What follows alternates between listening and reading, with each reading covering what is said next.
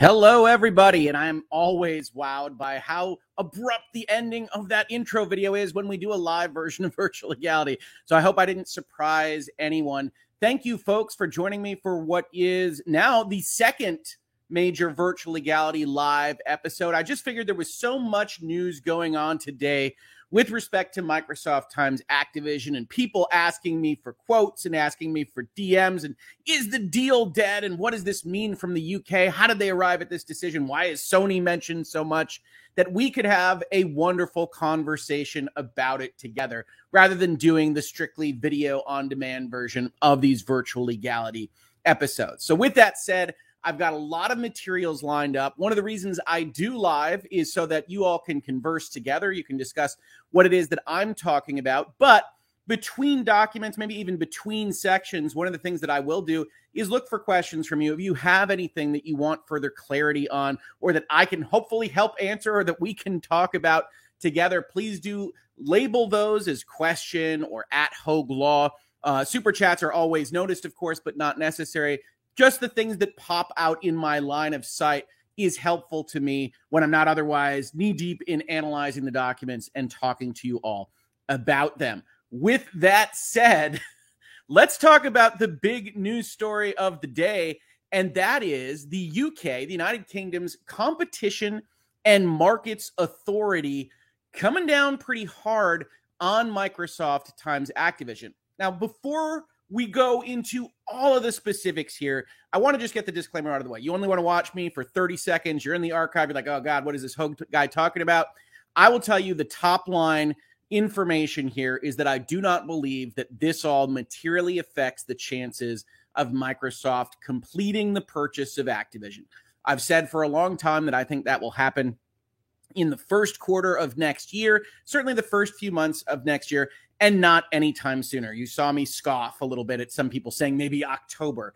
And this definitely puts this more in the range of sometime in 2023. We saw Microsoft reserve for that period of time when they gave the initial press release with respect to their purchase of Activision, saying, hey, we hope it gets done by the middle of next year. That's what we're going to tell our investors. Generally speaking, that's a little cushion for when we think it's actually going to get done. And that's a, a few months before that point in time. Seems like we're still on track for that, which is a point of emphasis that you will see highlighted in particular in the comments that we get from, I believe it's Bobby Kotick at Activision. So that's one of the documents we've got reviewed. You can see all the tabs on the top of your screen. I can't hide those from you uh, in this format. Uh, but as it stands right now, for everybody that just has 30 seconds to look at it, this actually seems to comport with what we would have anticipated, what we've expected from what we've been hearing in terms of rumblings at the Federal Trade Commission here in the United States. And this actually matches quite a lot of that. The difference is that here in the United States, the FTC basically does all that behind closed doors. They go, they ask for additional information, which is realistically what the UK is doing right now with what they're announcing, but they do it all behind the scenes. We get leaks, we get rumors, we get told, ooh, they're looking at this aspect or that aspect uh, but they don't make a public show of it like apparently the CMA of the UK does. Big Twitter thread. Hey, you guys should know that we're passing phase one, which we will see in terms of their standards basically means nothing. It's the probable cause of legal analyses here at their agency level, but it does at least mean that this $70 billion deal, about seven times bigger than any other deal in the history of the video game industry, is being looked at carefully by regulatory authorities which is exactly what we would expect. Now, they choose to go out with that and say some things that have caused some headlines out there. And you've probably seen me quoted in a couple places on this already, but let's talk about it specifically, just you and I.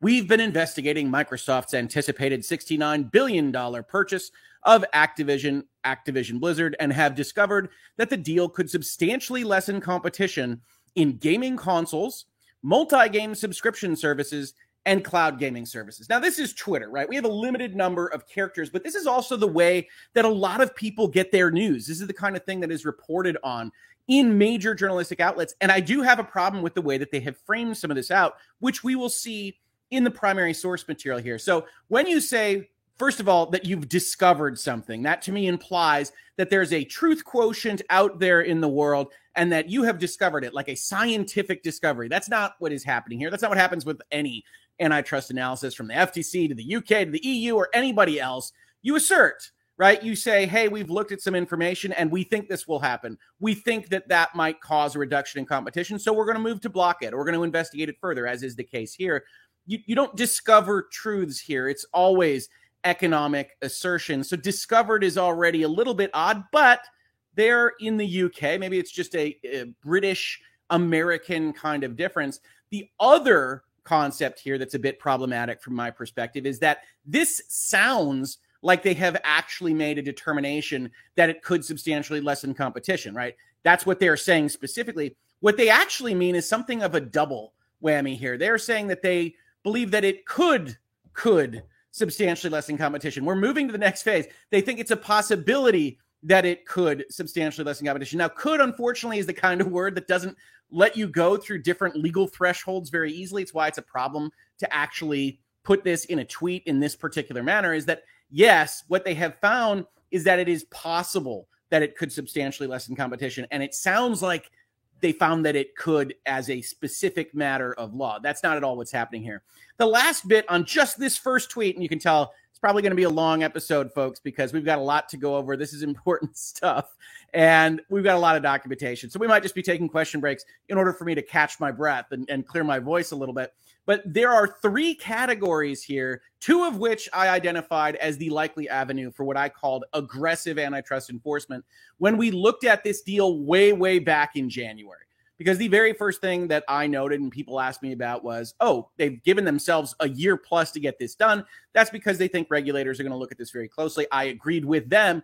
And then people asked me, well, can they actually be held under antitrust laws as a, as a problem child here? Microsoft isn't the, mo- the biggest console producer, they aren't the biggest software producer. Microsoft has highlighted that in a number of their press releases and conversations they've had with people. Hey, look, folks, we got Sony out here. We got Nintendo. We got Tencent. We got Amazon wants to come in. We got all these different companies. How can you claim that we are a monopolist or that we're restraining trade or that we're exercising market power uh, illegally? I said, well, the most obvious answer for this is if you are motivated as a regulator, and I'm an American lawyer, so I was looking at this from the FTC and DOJ side of things, is you'd look at cloud where Microsoft clearly has a first mover advantage, has all this infrastructure, has spent all this money on Azure, uh, and even Sony is licensing Azure, which is another thing we'll talk about as we look at these documents.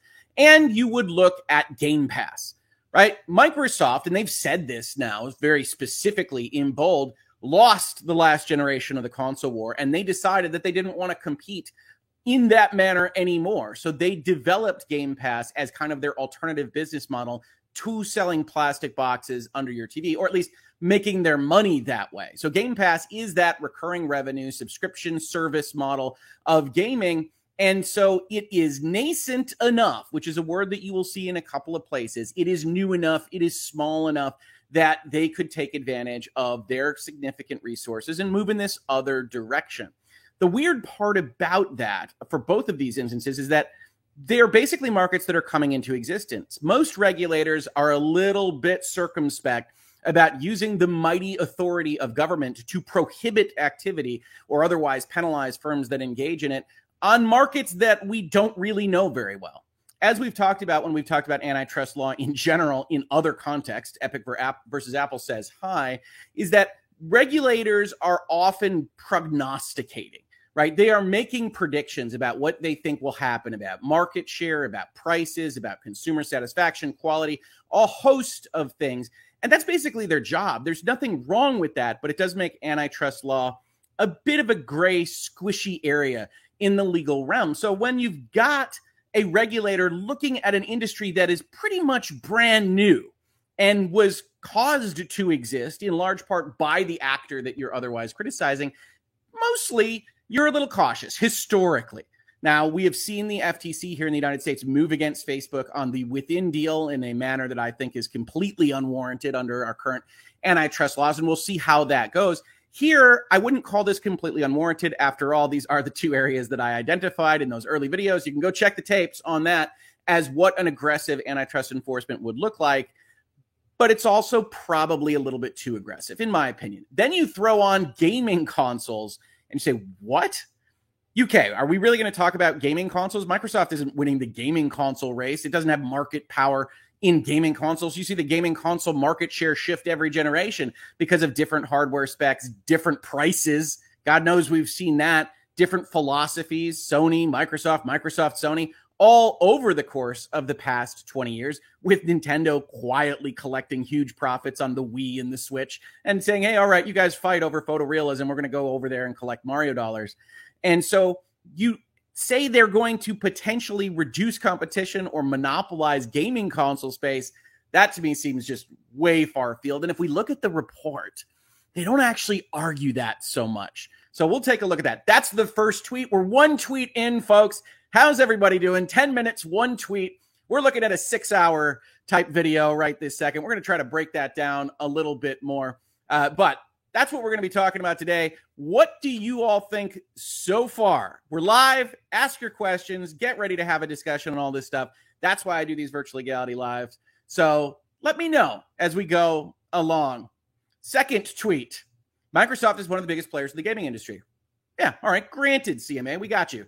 Together with Sony and Nintendo UK, which is the Twitter name they use, they've led the games console market for the past 20 years with limited competition from new rivals. That's right. Nintendo and Microsoft uh, and Sony have dominated the console space. It's interesting that you use the phrase gaming industry and then say there's limited competition from new rivals in the gaming industry or in games consoles. Got to be careful there because, you know, PC exists and actually the most money and the most players live on mobile, which is one of the things that Xbox is going to use, I think, to significant effect. When Phil Spencer comes out, and we'll discuss this document as well, with a corporate massaged statement that is nonetheless very aggressive on these points. So get excited for that. This is probably as aggressive as we've seen Microsoft respond to any of these kinds of dealings out there, other than the things that are leaked out of like Brazil when they respond directly to Sony, etc. Activision Blizzard develops and publishes some of the world's best selling and most recognizable gaming franchises, including Call of Duty and Warcraft. Indeed, they do. I'll grant you that, CMA.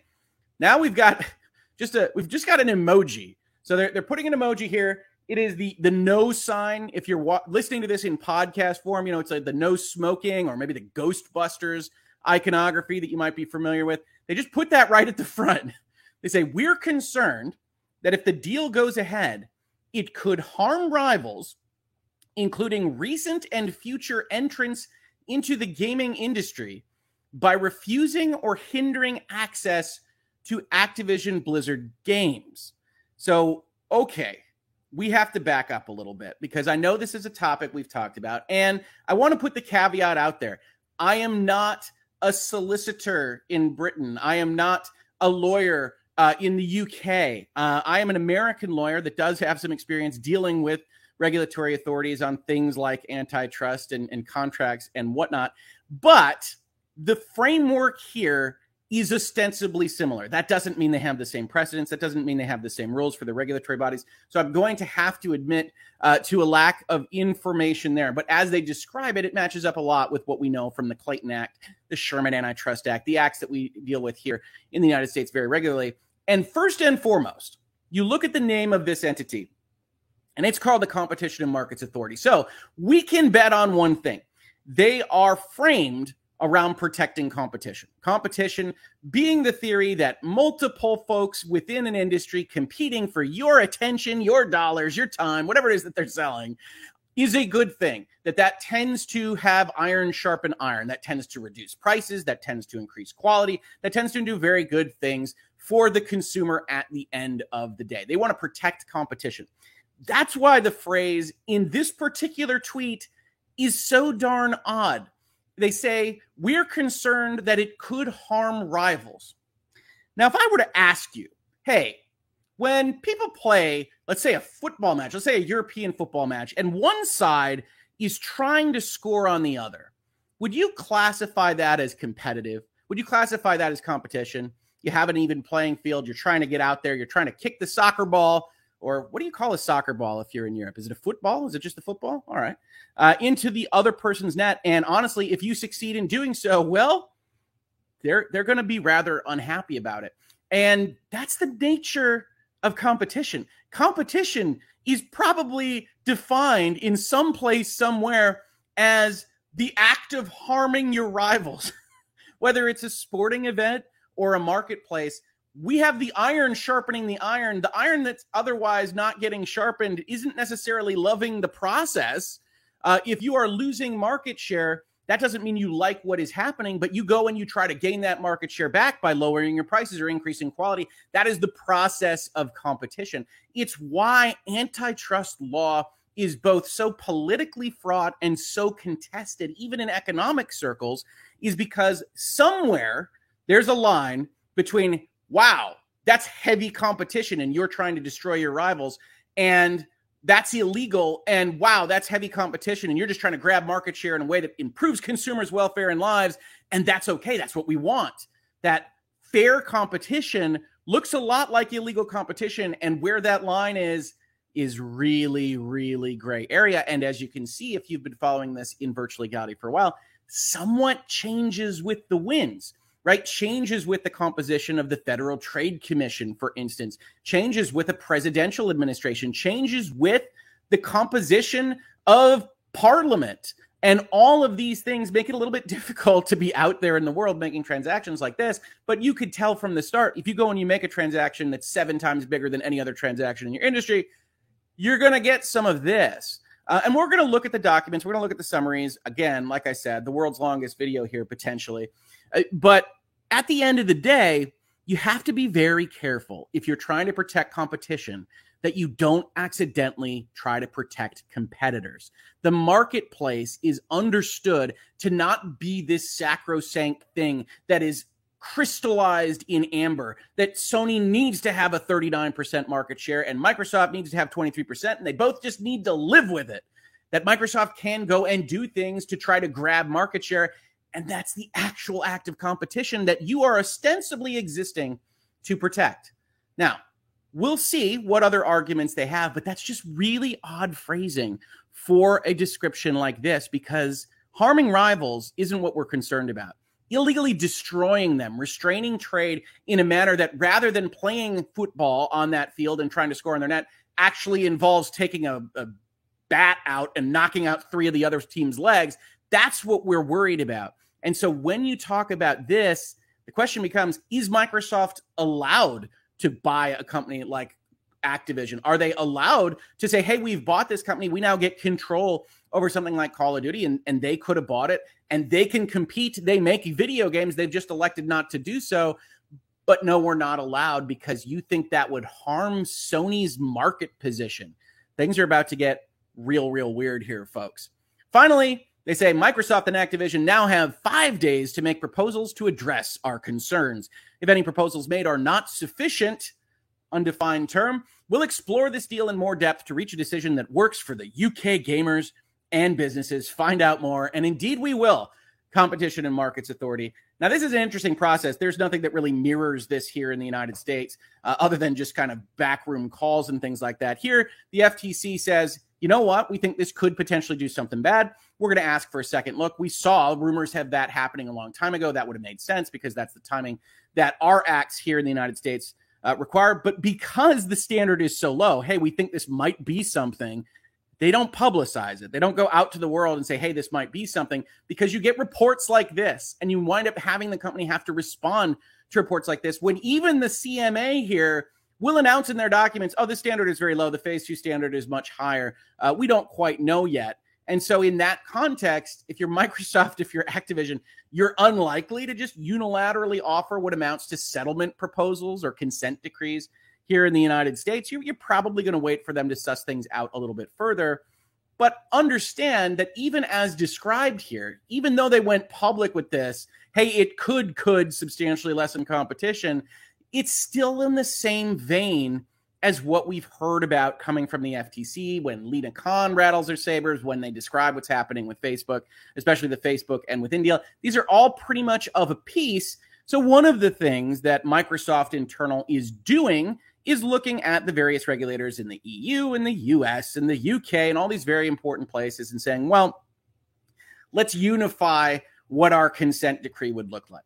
And one of the major aspects of this here, which continues to be pretty funny to me, is that Microsoft has gone out publicly. One of the very first things they did, really, I think I have a video here in Virtual Legality that says something along the lines of Microsoft's PR campaign has begun is say, oh, yeah, you know, we're going to bring Call of Duty to everywhere. Um, and we don't think that requires a consent decree. One of the things I said in those early videos was, yeah, that's not going to fly. For regulators, if you're willing to accede to something like that, a concession, right? We're going to buy Call of Duty, but we're going to make sure it's available everywhere. They're, they're going to ask to have that in writing. And, and there's nothing wrong with that. That's a consent decree kind of process. The question has always been will the FTC, will the EU, will one of these jurisdictions ask for too much?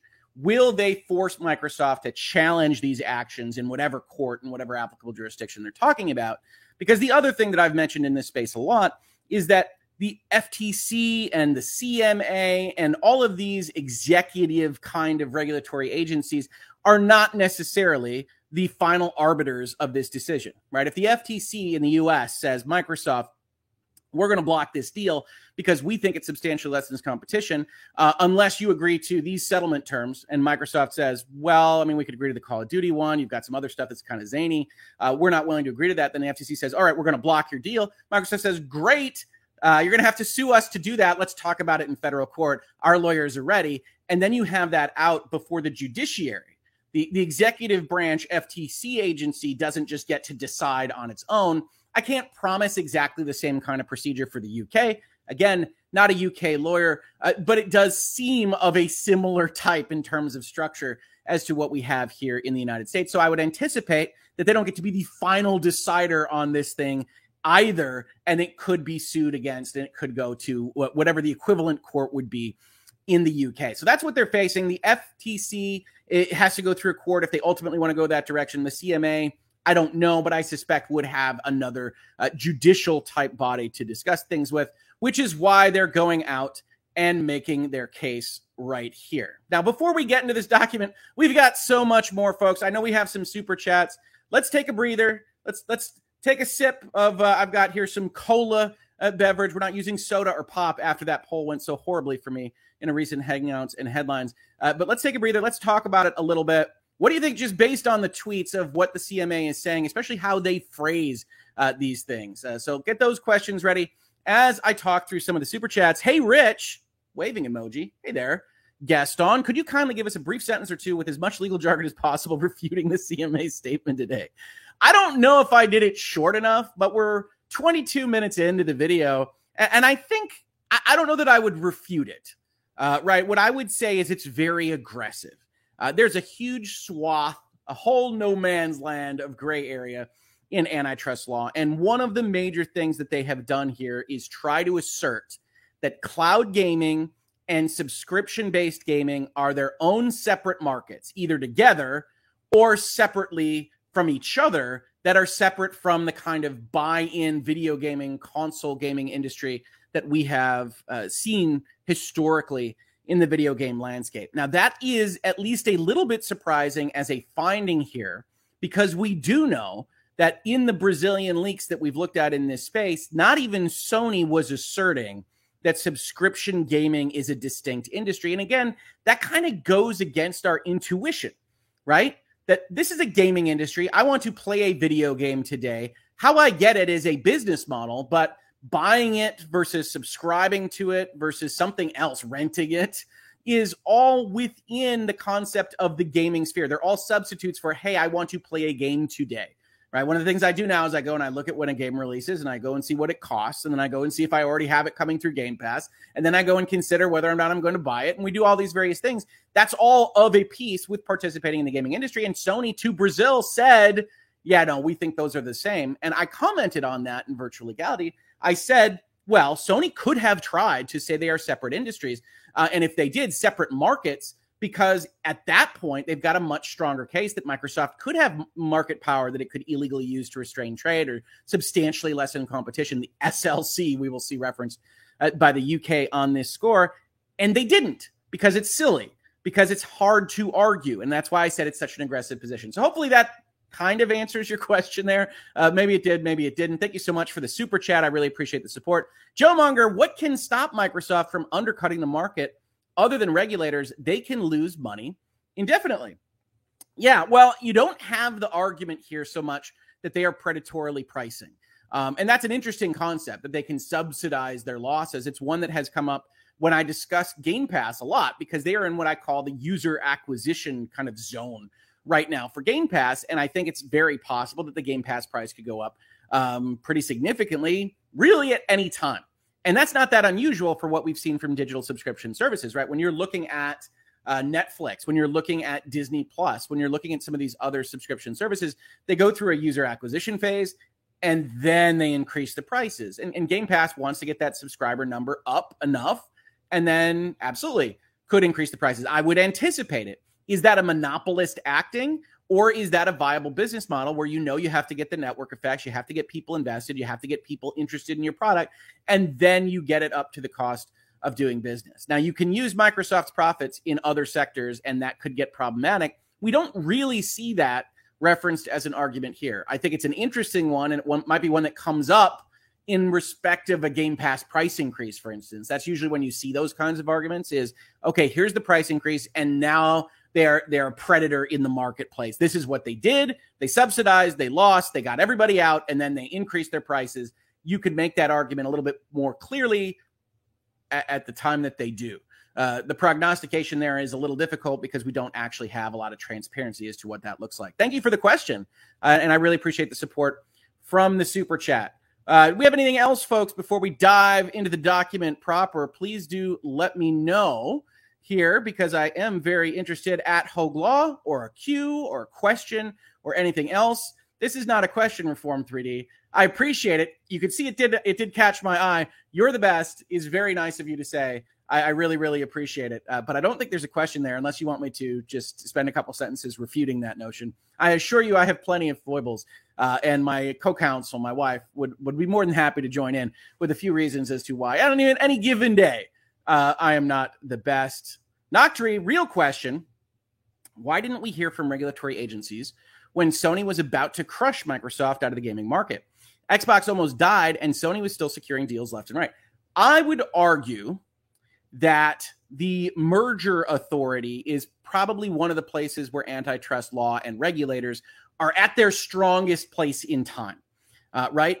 It's it's a little bit more difficult to just come out of the woodwork as a regulator, uh, a company that's just doing how it's done things ordinarily, and say, okay, now you are violating antitrust law. So Sony starts out with exclusives to try to gain market share to begin with. They continue with that process. However, it looks, it's just a little bit harder, both politically and logistically, and in front of the judiciary, to go out there and say, okay, now it's illegal. It's one of the problems that you saw with Epic versus Apple, right? Is that Epic came in against Apple and said your 30% is illegal. It's the same thing you see with the problems of the Sony $5 billion lawsuit is now your 30% is illegal. And you say, well, when? When did it become that? Because I didn't start out from birth as a market monopolist and I haven't changed anything. So is that a fair kind of use of legal power versus you've got an inflection point here, right? I would like to spend $70 billion, give or take, to buy this company. And now the statutes, the regulations are all set up for now that has to go through a pair of eyes or more than one pair of eyes in all these various jurisdictions where you might do your work. So I think mergers, here we call it the Clayton Act, is one of the strongest points in time for antitrust because you're asking permission to do something by the way that these laws and these statutes are actually structured versus just going out about your business and the government having to come in and say what you are doing is wrong. It's also why we have civil actions that are helpful to kind of highlight these things. Epic versus Apple, after all, isn't the FTC versus Apple. It's Epic saying, hey, I would like to get out of my contract. I think this is illegal. And let's all take a look at it, which Epic has used to great effect to raise the point in, among other places, the European Union so when we talk about these things, it's not just the lawsuit in general that gets this kind of stuff attention. But that's why I think you don't see any kind of action there. But also because, as I said, antitrust is a political kind of endeavor. If you're not in an era of high levels of antitrust activity, you don't have to worry as much. And it's one of the reasons why corporate lawyers are so interested when, for instance, a presidency changes or the composition of the FTC changes, right? We have uh, one of the Republican nominees to the FTC stepping down either now or in the very near future. It's actually going to shift even further to a kind of three to one. And based on what we saw with Facebook Within, there is a very real concern in the transaction world, I can tell you, in the landscape, that you're going to get even more aggressive kind of decision making, more than even Facebook Within, at least until the judiciary kind of steps in there. So we're going to see how that goes thank you for the question. That was great. Um, and uh, I, I, I want to say thank you to uh, Roketsu, Morning Ho. Cool to be here live for change. I appreciate that. For whatever reason, that didn't come across uh, on my uh, my commentary here. JC Gamer with the super chat. Do you think their cloud platform may affect the deal? I do. I think that that's one of the things that the CMA here is focused on is the concept of their advantage in both infrastructure and kind of first movement. We're going to see that both in this summary and in the overall decision document. We'll see it in a couple places, some of which make sense, some of which don't. Uh, but they are definitely kind of using that as a handhold to to function on this uh, potential action.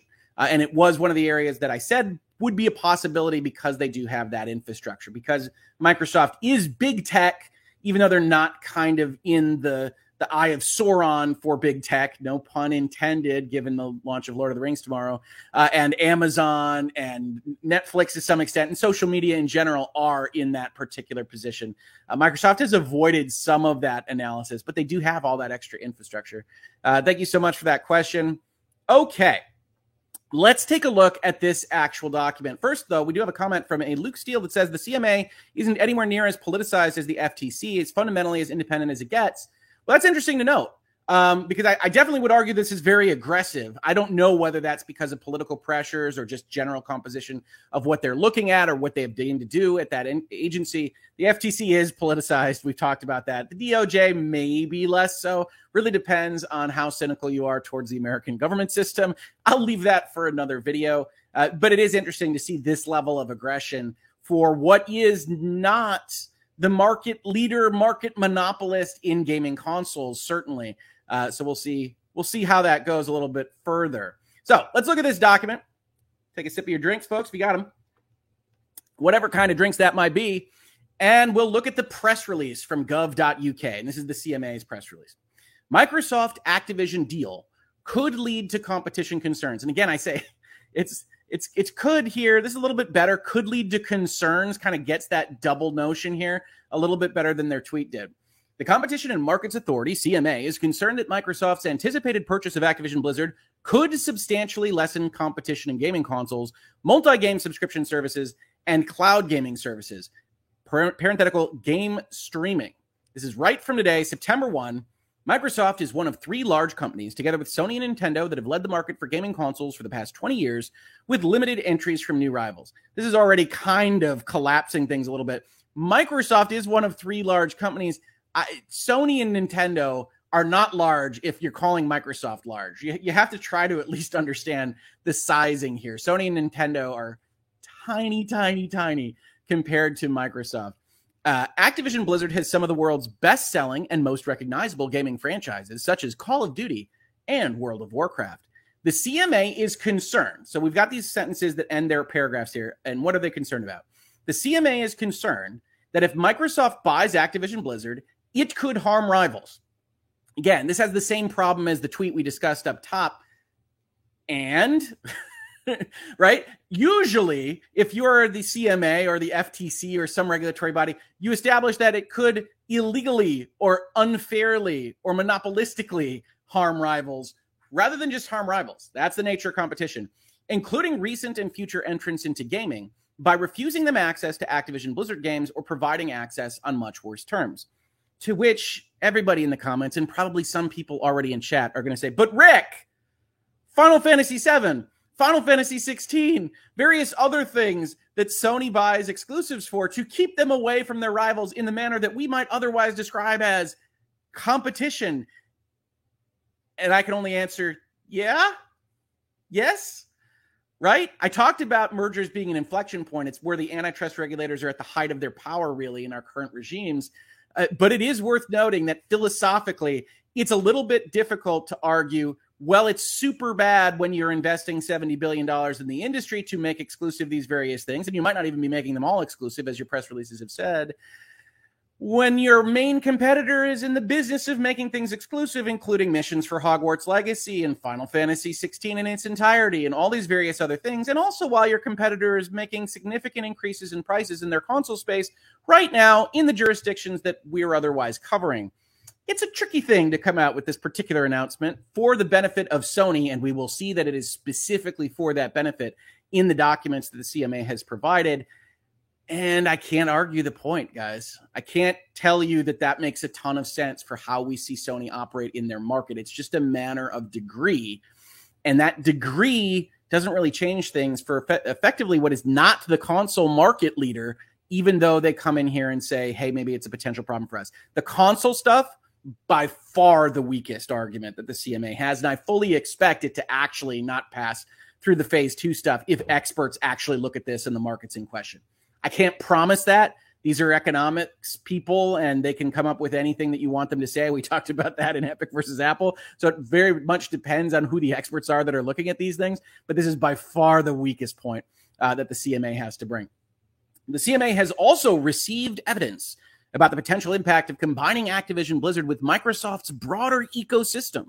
Microsoft already has a leading gaming console, Xbox, a leading cloud platform, Azure, and the leading PC operating system, Windows, all of which could be important to its success in cloud gaming. Yes, I, I would I would be willing to offer to the CMA that the importance of the cloud platform is important to the nature of cloud gaming. So there you go. The CMA is concerned that Microsoft could leverage Activision Blizzard's games together with Microsoft's strength across console cloud and PC operating systems to damage competition in the nascent market for cloud gaming services again, I think these are overly aggressive because I think cloud gaming and subscription gaming are all a part of what is a market. When we look at a market, and we're not going to go into all the math and all the things that the horizontal merger guidelines here in America say and whatever the CMA bases it on, when we're looking at a market, the most important thing to look at is are there substitutes for what it is that you are otherwise trying to sell into that market? If I increase the price of Game Pass from $15 to 50 would I expect to still be profitable? Would I expect people to have an avenue with which they could combat that kind of price increase? And I think it is patently self evident that you do, right? That you can go and you can purchase games, that you can go and you can do other things, that you have other places to go to, whether it's the eShop or the PlayStation Network. And yeah, I don't think that cloud gaming is its own market right now. I think it's an adjunct to the bigger market even if you want to limit it to primarily kind of console gaming experiences, I think these are business models within that given industry. And that's not the kind of thing we usually see separated out into its own market here. Doesn't mean it won't happen. It is a possibility. It's one I talked about really early on in this video series, and it's one that the CMA has kind of hooked its hat to. The CMA considers these concerns warrant an in depth phase two investigation. Understand, outside of the publicity here and the press releases and the somewhat difficult to understand tweets, this is basically what happened when the FTC asked for what I called a second look uh, or a second review or something along those lines, where they say, yep, this could potentially do something. We're going to need more info. We're going to look at this more uh, significantly. That's what is actually happening here in the UK, even though this is coming with a lot more bells and whistles and got Microsoft to respond from Phil Spencer to the president of uh, political relations on down. Uh, and so this is just a different way of handling this. In America, we don't do this. We don't publicize these kinds of things. In the UK, they do, apparently. Microsoft and Activision Blizzard now have five working days to submit proposals to address the CMA's concerns you might see something kind of hand waved here uh, from Microsoft and Activision. I would actually doubt it. I think we're going to go through with phase two. If suitable proposals are not submitted, the deal will be referred to that phase two investigation. Now, what is phase two? Phase two investigations allow an independent panel of experts. Independent to whom? I have many questions about the UK process here, but I'd be interested to see how this panel is selected to probe in more depth the risks identified at phase one. Saoirse O'Carroll, and I apologize if I got that name pronunciation wrong, Senior Director of Mergers at the CMA, or stopping them, am I right? Said following our phase one investigation, we are concerned that Microsoft could use its control over popular games like Call of Duty and World of Warcraft, notably not a console game, by the way, right this second, post merger to harm rivals, including recent and future rivals in multi game subscription services and cloud gaming. So this is interesting, right? We, we saw the reference here to console stuff. We saw that tweeted out. By the time you get to the quotes from the actual person that seems to be in charge of this, you're no longer really talking about the weak case. You're no longer talking about consoles. This is limited specifically to rivals in subscription services and cloud gaming. It's inclusive of everything else they've said. So they're sticking with their console argument, but they're not even really pushing it that hard in this quote. If our current concerns are not addressed, we plan to explore this deal in in depth phase two investigation to reach a decision that works in the interests of UK gamers and businesses. At phase two, the CMA appoints an independent panel to examine the deal in more depth and evaluate. So it's not independent from the CMA, they're doing the appointing. It's independent, presumably, from Microsoft. And I would also assume it should be independent from Sony, given the nature of what their document actually says. And yes, we'll get to that in just a minute, to evaluate whether it is more likely than not. So we go from probable cause to preponderance of evidence. If you're thinking about like the standards of proof, probable cause is basically anything. Hey, we think something could be a problem, so we put it into phase two. Phase two now says they actually have to find that it is more likely than not that a substantial lessening of competition will occur as a result of the merger, which is, they note, a higher threshold than phase one. So the headlines here, a little presumptive, a little premature. We're at the phase where the FTC was when they asked for more documents. It typically builds on the work and evidence from phase one with more third party engagement via requests for information and use of its statutory powers, those are subpoenas, folks, in gathering internal documents. At phase two, the CMA will also carry out further in depth review of the merging parties' internal documents, which show how they view competition and the market. So, end of the day, we're going to look at this document further and talk about why I think some of their arguments are um, attenuated. Uh, but this is basically where we're at with the FTC, and they're going to appoint a panel to look at this stuff, and they're going to ask for more documents from everybody, including Sony. Sony's going to get asked about all this stuff, and that's not unusual. You always have market participants as part of this process. That's what they went out there with as their press release. But as we know here in virtual legality, press releases never tell the whole tale. In fact, we're only getting a summary next of the discussion and the decision here. But before we do, let's go back. I know we got some super chats again, and I know we have some more questions, I'm sure, just based on that press release. We're just going to do it this way. We're going to go document questions, document questions, because we just have so much to talk about here. Thank you so much already for hanging out with me for 42 minutes to discuss this. We're not halfway through yet. So let's take a look at the first question. Nathan Wallace Is there a world where it passes in some jurisdictions and not in others? Any thoughts on what that would look like, corporate structure, et cetera? Yeah, absolutely. There, there's definitely a world in which the jurisdictions do not all agree. One of the major tasks that is happening at Microsoft and happens anywhere, this isn't a Microsoft unique thing, is if you're a multinational corporation, you want to sell globally in these markets, you have to go and you have to talk to all these jurisdictions, is you're trying to organize what you're doing in a unified way, right? And we've seen issues with unification of kind of global marketplaces in things like Apple and Android, right? Where the company has to decide, okay, if Singapore or South Korea makes a decision on how we are going to sell our operating system, what do we do with that if we're Apple? Do we accede to it? Do we make a special version of the iPhone or the App OS that only operates in that jurisdiction? Uh, do we otherwise change everything everywhere? One of the reasons that the data rules and the actual looking at access to these phones in the EU level is so important is that Apple and Android and everybody else is looking at it and saying, okay, well, what do we do? Most ordinarily, if the market is big enough, you start to comport your product with whatever anybody is requesting. And it's a little bit similar with respect to a merger. One of your what you're trying to do here is say, okay, if I have to agree to a consent decree, the UK thinks about blocking us, the EU thinks about blocking us, the US thinks about blocking us. Can we get all these people on the same page? Can we get into a position where we say, okay, we agree to keep Call of Duty on the PlayStation. How long are we doing that, by the way? Generally speaking, in contract land, we don't agree to things forever and ever. And certainly in technology, we know the market will change. We know probably the market participants will change. How long do I have to agree to that? What does that mean? When we talk about feature parity across Sony and Xbox, what do I have to agree to there? It's not my fault if their box doesn't run it as well. How deep do I have to get into the programming weeds there? Actually, sussing out those kinds of things and then saying, okay, does this work for the FTC? Does this work for the EU? Does this work for the UK? Does this work for New Zealand? Whoever else wants to get involved generally speaking, you're not bringing in New Zealand because you've got the littler jurisdictions that will follow the bigger ones. Because at each jurisdiction, you always have the option of just opting out. Said, all right, we won't sell Xboxes there. We won't otherwise engage in your market. And that's a loss to your consumers, and you deal with the fallout there. So the smaller jurisdictions tend to follow the bigger jurisdictions. But there's absolutely a world in which one jurisdiction wants to block wants to ask for certain things and the other doesn't and you're trying to unify your business model you're trying to figure out okay what can i do across these things and that's okay in the world of digital you might have some more flexibility. You might have somebody say, well, you actually have to have Call of Duty can't be on Game Pass uh, in the UK, for instance, because it just advantages Game Pass too much, just as an example. And you might say, okay, well, we can work that out. We can have geofencing. We can figure that out digitally where it's on Game Pass everywhere else. And we are otherwise comporting with extra requests in these various jurisdictions.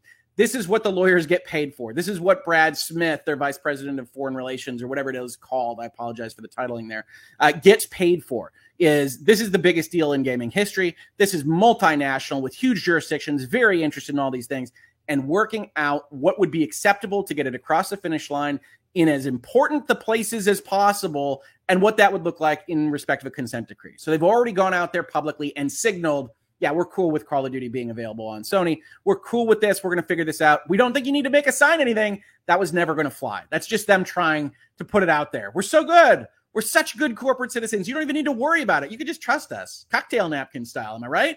No?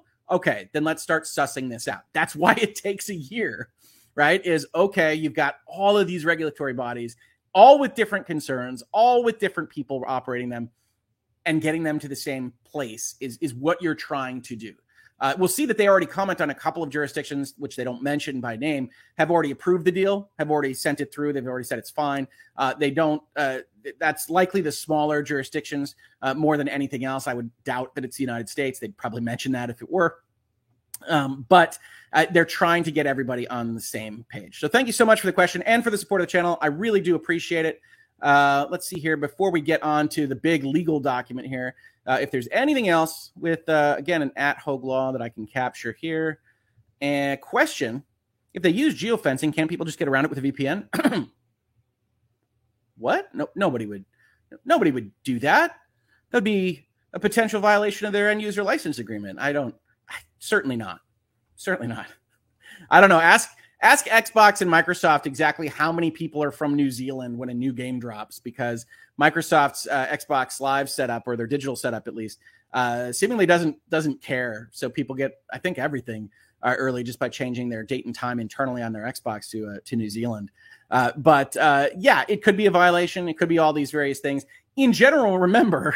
Microsoft doesn't care that much in the real politics sense, right? Microsoft uh, is doing this because they're forced to by consent decree, it would have to be a consent decree that requires them to be harsher or more policing of those kinds of things than they'd otherwise be inclined to do. And again, that's part of the conversation at the table, right? If you're the UK, just again, hypothetically, we have no idea whether they would ever ask for this. You just say Call of Duty can't be on Game Pass I, for reasons that probably wouldn't be th- thrilling for your consumers in the UK. Um, and they say, okay, well, can't people just easily work around that by saying they're in the United States? And Microsoft said, um, no, we think that uh, our, our end user license agreement covers that. Is that good enough for the UK? I don't know. That's these conversations. Just imagine a million of them over the course of a year. JC Gamer 18 asks, could they be allowed to buy the company but not Call of Duty specifically? And thank you for the super chat and for supporting the channel. Yes, um, you generally see these called spin-offs. Uh, there are instances, if you recall the Disney times Fox deal, uh, where some jurisdictions had a concern over some of Fox's assets being overly monopolistic if held in the hands of Disney. And so Disney purchased Fox, but then spun off certain of those assets that then operated independently. Uh, and so you can have jurisdictions that say, okay, you're going to have to take this intellectual property and move it out separate from you. Um, and you can have any forms of that. It could be completely independent. Uh, it could be a subsidiary, but it has to have an independent board that doesn't match up with Microsoft and it has to maximize, you know, specifically revenue for that subsidiary. You can have all sorts of things uh, that you could come up with. That would be kind of the harsher version of the contractual agreement that we won't make it uh, exclusive to Xbox. I don't see that happening here. But again, I, would be lying if I said I really saw all of these antitrust regulators being as aggressive as they seem to be here in the fall of 2022. Um, so, yes, they could absolutely start separating things out. As I've said in other videos, they could start asking for concessions about the Bethesda assets. Uh, people don't necessarily believe me when I say that, but at the point in time where the regulator says, we think this deal is a problem, they basically can ask for anything in terms of a settlement we think that this deal is a problem and we're not going to let it through unless Starfield's on PlayStation. You know, anything from there to anything else could be asked for. It's when you get past that point where Microsoft is willing to even consider it, that's when you go into lawsuit land. right? At some point, Microsoft says, well, I don't even think you have a case, right? So let's talk to a judge about it. And then you've got both sides kind of negotiating and bluffing about it with billions of dollars and huge markets and industries on the line, uh, which is where the drama really, really comes in. My God, if this goes to a federal or other lawsuit, yeah, the playlist is getting a, a brother or sister or sibling or otherwise because we're going to have a lot to talk about here in Virtual Legality. Uh, thank you so much for the super chat and for supporting the channel. I really, really appreciate it. All right, let's talk about the legal document itself. Anticipated acquisition by Microsoft Corporation of Activision Blizzard Inc. Summary Overview of the decision. The Competition and Markets Authority conducted a phase one investigation into the anticipated acquisition of Activision Blizzard Inc. by Microsoft Corporation. After examining a range of evidence, the CMA believes that the merger meets the threshold for reference to an in depth phase two investigation, giving rise to a realistic prospect. Again, I'm, I'm likening this to probable cause of a substantial lessening of competition, which I've never seen as a defined term before, SLC, in gaming consoles, multi game subscription services, and cloud gaming. So, consoles themselves, Game Pass, and cloud stuff. As a result of the initial concerns found in the phase one investigation, the CMA is therefore conduct, considering whether to accept undertakings under Section 73 of the Enterprise 2002 Act. Undertakings appears to be the name that the UK uses for what I call consent decrees and what I think outside of this context, most people call settlement agreements, right? We agree to do X, Y, and Z, or we agree not to do X, Y, and Z. Microsoft and ABK have until 8 September 2022 to offer an undertaking that might be accepted by the CMA. If no such undertaking is offered, then the CMA will refer the merger for an in depth phase two investigation pursuant to the Act. This would enable the CMA to investigate these concerns in more detail before reaching a final decision on whether or not the merger gives rise to an SLC, substantial lessening of competition.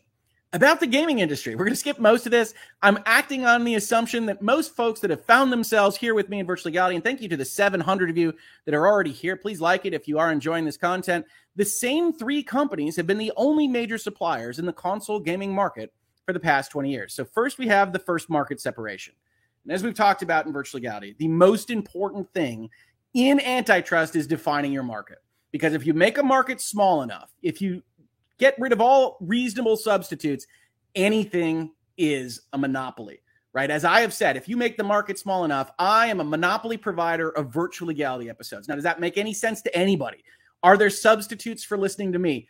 Thank God there are, right? And so it would be silly to name a market of any value for purposes of antitrust law as something like one guy making YouTube videos that are hopefully informative and educational. But if you make it small enough, if you make that denominator small enough, most numerators can start to look like they are a market powered entity. And so you've got video gaming. Microsoft surely is not a monopolist or have significant market power in the overall concept of video game, which would include console and PC and mobile and VR and everything else that you could possibly put under the interactive entertainment banner. So they're definitely not that. So the first reduction we have here is console gaming market, where they're also not a monopolist, but the UK doesn't seem to care and doesn't seem to be using the information that we have about market share within the console gaming space that Microsoft is using a lot because it favors them. We're not actually going to see a lot of numbers here, which I thought was really interesting. The gaming industry is the UK's largest revenue generating form of entertainment. Go gaming. It is bigger than pay TV, home video, including streaming, cinema, music, or books. In 2021, it generated approximately 7 billion pounds in revenue in the UK. Again, go gaming. For the past 20 years, the same three companies have been the only significant suppliers of console gaming Microsoft with their Xbox product, Sony with their PlayStation, and Nintendo Switch being the current generation console. That's very generous to Nintendo. Nintendo thanks you for calling the Switch current generation. With little or no entry from new rivals. As part of its investigation, the CMA sought to ensure that the merger would not substantially reduce either current or future potential competition. Part of the difficulty in entering and expanding in the console gaming market is that the existence of strong network effects. Now, we're using network effects pretty broadly here. Generally, network effects are increases in value of a product or service by the nature of there being a lot of people within it. Uh, and I'm not sure that that's actually fully what's happening with the console space, right? In the console space, you can be uh, productive you can be, a winner of market share because you provide a good product. And we'll see that basically described in this paragraph. Network effects is usually what we think of as something like Facebook, where Facebook is inherently more valuable when there are people you're interested in posting on Facebook. Like that's the network effect. Now, there are some network effects with respect to console gaming, which is, hey, I want to play multiplayer games. It would be nice if I'm not one of six people that own this console to play multiplayer on in the country. But that's not really what they talk about here. So let's see what the CMA says. Console providers such as Microsoft compete to attract users who want to play high quality games. Yeah, often with friends, there's you get that kind of weak network effect, as well as high quality content from game developers who want to make games for consoles with a large user base. Again, not really the network effect there. That's, hey, we want to make our stuff for successful products. Consoles with a lot of gamers attract better content. Uh huh. Which in turn attracts more gamers to that console, which in turn attracts better cons- content, and so on. That, that's kind of the, the virtuous cycle of making a good product versus kind of some kind of lock in effect. But again, we see antitrust regulators, and the CMA is not alone in this, so I don't want to throw them under the bus here suggesting that in the digital landscape, making a really good product that a lot of people like, that makes more people want to put stuff on that product, et cetera, et cetera, is somehow deleterious to competition. When I would argue it's the exact intent and effect of competition. This self reinforcing mechanism makes it more difficult for new entrants without a large user base or good pre existing gaming content to enter in, grow in the market. And that might be true. I mean, obviously, Sony was a disruptor in the 90s, Xbox was a disruptor in the aughts. Nintendo is so weird. It's constantly a disruptor in its own market, right? And it can go from the Switch, uh, it can go from the Wii to the Wii U to the Switch. And those are not at all building off of each other. It's almost like they're a new entrant every single time which makes gaming and technology kind of weird. It's one of those areas, and, and we'll just announce biases and tilts here, right? I'm a technology lawyer, that I think sometimes regulators get a little bit um, too invested in what the current market situation is. We do see technology companies come and go, rise and fall. And the gaming industry, for every generation, as far as I can tell, has been pretty responsive to consumer requirements, right? When you see the Xbox 360 dominate, uh, the PlayStation 3 and then the PlayStation 4 dominate the Xbox One, that is indicative of a healthy market that you don't have this kind of lock in effect, this network effect that people are bouncing between what the actual product is that is being offered. And any technology company of a sufficient size, including the Amazons of the world, could get in on this if they wanted to. And I, I, think this is a little bit disingenuous to seeing that dynamism that happens in the video game industry and the technology industries in general and it suggests that they are focusing on that kind of crystallized in amber version of the market that I talked about when we looked at their tweets. In addition to consoles, people play games on personal computers and mobile devices. It's good to acknowledge. And I do respect that this report does seem to be including this paragraph as that kind of mitigating circumstances concept. Hey, it's, it's we should note that console games are not the only place to play games, uh, but it doesn't seem to come to much effect. Consoles and PCs can usually process larger and more complex games such as Call of Duty, as if Call of Duty Mobile isn't one of the most revenue generating mobile games in the world. Fair enough.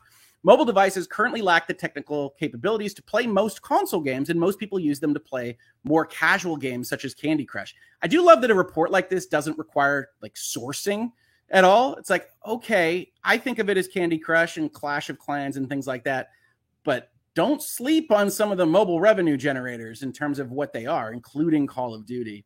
Subscription services and cloud gaming are growing. This is true. Good job, CMA. The CMA believes the gaming industry is in a transitional phase. And again, this is true. The CMA is right to point this out. It is also where, if I were to give suggestions to regulators, we take a bit of a softer approach when a market is still being built to not try to just foist on any given market entrant, competitor, or otherwise what we think that industry should be when we don't even know what it is yet. Over the past several years, gamers have typically accessed games by paying an upfront fee and downloading the relevant games from a digital storefront, such as the Xbox Store, to their console or device. This is interesting for typical, right? Because it's also kind of forecloses physical. We've typically accessed games by paying and downloading maybe not wrong. I think we might have passed the 50% mark, but that's certainly not typical historically. For consoles, this buy to play model, whereby the gamer game play, pays for the game in full and then accesses the software locally, remains the primary mode of delivering games. In recent years, two important and closely related disruptions have started to emerge in the gaming industry. The first is the development of cloud gaming services, a technology that allows complex games to be accessed on remote servers and streamed directly to a device. Since games are executed remotely, gamers can play using a range of devices that can be less powerful and are often cheaper than consoles, such as mobile phones or tablets. All right, we have to talk about cheaper a, a little bit here, CMA. Um, I don't disagree with what you're saying here in general, uh, that you can have less processing power on these various things.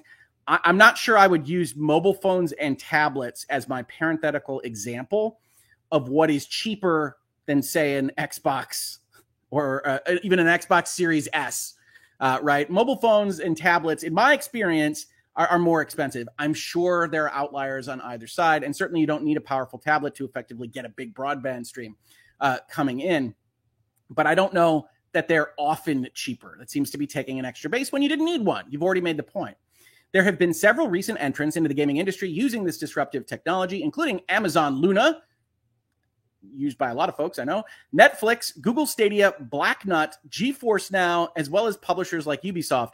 Many industry experts predict that cloud gaming will continue to grow significantly in the coming years. In all fairness, I've heard good things about Amazon Luna. I just don't know how many people are accessing it. And Netflix is in the mobile gaming industry, but not otherwise cloud gaming. Uh, so we've got things here that are like adjacent to true. And, and I get the point that they are making, uh, but when you're making a document like this, which is portending to potentially stop a $70 billion deal, I'd want to be very clear on this kind of stuff. The second important development is the emergence of multi game subscription services. Unlike the traditional buy to play model, these services allow gamers to access a catalog of games for a fixed, often monthly, fee. Some subscription services currently offer games that must be downloaded and played on consoles. Yes, the, the biggest one with a smaller selection of games that can be streamed from cloud infrastructure, such as Xbox Game Pass. And other subscription services offer gaming libraries that are entirely cloud based, such as Luna and Stadia.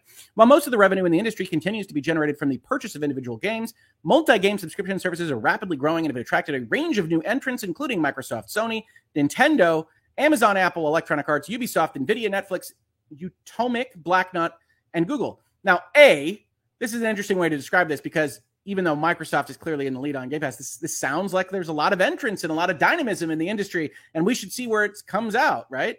Also, I don't I don't know what Nintendo's multi-game subscription services are. They thinking of the the expansion pass uh, to their to their multiplayer thing? I, I guess that's what that is. I've never really thought about it that way. So good on you, CMA. You're making me see a different perspective on these things. But again, it doesn't sound like a market that is either solid right now or finished figuring out who the market participants are. Although the console gaming market is highly concentrated, the CMA believes that the shift to cloud gaming services and multi game subscription services is opening a window of opportunity for new entrants, which sounds like substitutes, sounds like the same market. To succeed, these new entrants will need to offer a strong gaming catalog that will attract users. Maybe, right?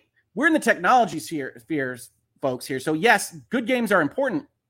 You could have the best streaming technology. You could have the lowest price. You could have the lowest price and best streaming technology. And then the games will be kind of a part of that, but maybe not the whole thing. So, will they need a strong gaming catalog? It really depends. It's just important to note that there are many other ways to compete in technology, in streaming, in cloud, everything else that doesn't necessarily need Call of Duty on the thing to make your prospect work. Cloud gaming service providers will also need access to cloud infrastructure and an operating system license, especially Windows, which is the operating system for which most PC games are designed. And that may or may not change as the Steam Deck gains prominence and uses their, I think it's Linux uh, kernel. It's hard to say. Steam Deck is pretty amazing, folks. Check it out. Um, but that's interesting in and of itself, right? Because we've seen that Microsoft is more than happy to license Azure out to whoever wants it, right? They want to have that position in the cloud market, not just gaming market. And Sony itself has a partnership with Microsoft for Azure Access. So it's one of those things where it's kind of skipping the fact that cloud stuff is competing with other cloud stuff like Amazon, for Pete's sake, another giant corporation. And that this is taking a very thin slice of what's happening here and putting it in the place that is the most negative towards Microsoft. I, you don't have to love Microsoft to look at these things and realize the CMA is cutting corners a little bit to describe this particular deal in this way. About the business and the transaction, Microsoft has a strong gaming ecosystem. Microsoft is a global technology company offering a wide range of products and services with a global turnover of nearly 125 billion pounds in fiscal year 2021. Since 2001, it has released several generations of Xbox gaming consoles, and Xbox is one of the three major consoles in the market alongside Sony PlayStation and Nintendo Switch. Gamers typically download digital copies of the games they want to play on Xbox from Microsoft's Xbox Store. Microsoft also offers a multi game subscription service, Xbox Game Pass, where the gamers pay a monthly fee to gain access to a library of downloadable and cloud based gaming content. And these actually aren't separate so much, it's just cloud as an access point. Microsoft is also a game publisher and currently owns 24 game development studios, several of which it acquired in recent years. These studios make games such as Minecraft, Forza, Elder Scrolls, and Halo for Xbox and other consoles, PC, and mobile devices. Some of this content is available exclusively on Xbox, and some is licensed to rival console providers. Microsoft has other business areas that are relevant to gaming. One is Azure, a leading cloud platform, i.e., a network of data centers and cloud computing infrastructure that offers a wide range of services across several industries, including gaming. Another is Windows, the leading PC operating system. Many people play games on a PC rather than a console, and the vast majority of them use Windows. Because of its popularity, game developers generally make games that are designed and optimized for Windows. Now, you don't you'll notice that we don't have any kind of PC reference here to a monopolization of the PC side of things. So one does wonder exactly what they're getting at here. We know from the press release that they're trying to establish that you put all these things together to make Microsoft into a potential monopolist in like cloud and subscription. But a lot of what they say here sounds again like a dynamic industry that has multiple participants that Microsoft is already making competitive based decisions on any given product on. And we're wondering where the there is as we get onto page four of the document. Activision is a game developer and publisher with global turnover of 6.3 billion pounds in fiscal year 2021. It develops gaming content for consoles, PC, and mobile. ABK's three most popular franchises, Call of Duty, World of Warcraft, and Candy Crush, account for most of its revenue. Candy Crush, by the way, the most, even though we're not going to talk about it that much. Call of Duty, in particular, is widely regarded as one of the most successful gaming franchises of all time. For more than a decade, its releases have ranked in the top games available on console and are expected to continue to do so. they hope. Microsoft's acquisition of ABK is a significant transaction. Granted, CMA. The CMA's assessment. All right, let's get the rubber and the road. I'm going to take a sip of something here. What do we think so far from just the headline, the overall description of what they've put forth in this deal? And before we even get to their specific analysis. We've got comments like, I wouldn't have used Netflix in his example. Yeah, I wouldn't have either. It's not about Microsoft's gaming side only. It is for this purpose. They're going to focus on gaming for what they talk about. It's software as a service, gaming with Game Pass, cloud gaming, and console infrastructure. Um, uh, it's about Microsoft as a corporate group. They may be getting at that, but that's not how this is organized. And realistically, it's not how it could be organized for this specific merger, whether it's blocked or otherwise. Uh, Luke says the monopoly element is not something that triggers the CMA to refer to phase two. The threshold is much, much lower, a substantial lessening of competition. You don't have to be a monopolist. You still have to get to lessening of competition. That's the same way the Clayton Act works, by the way. We've talked about that. And we've also talked about the fact that monopoly itself is not illegal. But in order to substantially lessen competition, you have to have some form of market power that allows you to get either super competitive prices or otherwise. Uh, and so you still have to have that probable cause, which I agree sounds like a very low standard in the UK to get to that phase two. And by the way, I told everybody I thought every regulator would get to whatever their equivalent of phase two was because at $70 billion, just this price alone, the size alone gets you to, hey, this could this could affect things. And so you always go to phase two. But we're looking specifically at the arguments they make here and finding them a little bit wonky. Maxime disagrees that the video game market is healthy. EA, Sony, and ABK are all hated by the community with very low quality games. I, am not I'm not sure I would describe their games as very low quality, especially Sony's. I think Sony's games are generally treated as, as fairly high quality, if not very high quality. We, we could see that with just recently. I think The Last of Us Part One has like almost a 90 review score that's coming out tomorrow. Uh, EA is hated for other reasons, as you point out, microtransactions. And you can say Activision Blizzard is hated. It's hated in certain aspects. It's hated in Twitter. It's hated in Reddit. It's hated in certain forums and things like that. It also is undoubtedly one of the most profitable and best selling game companies in, on earth.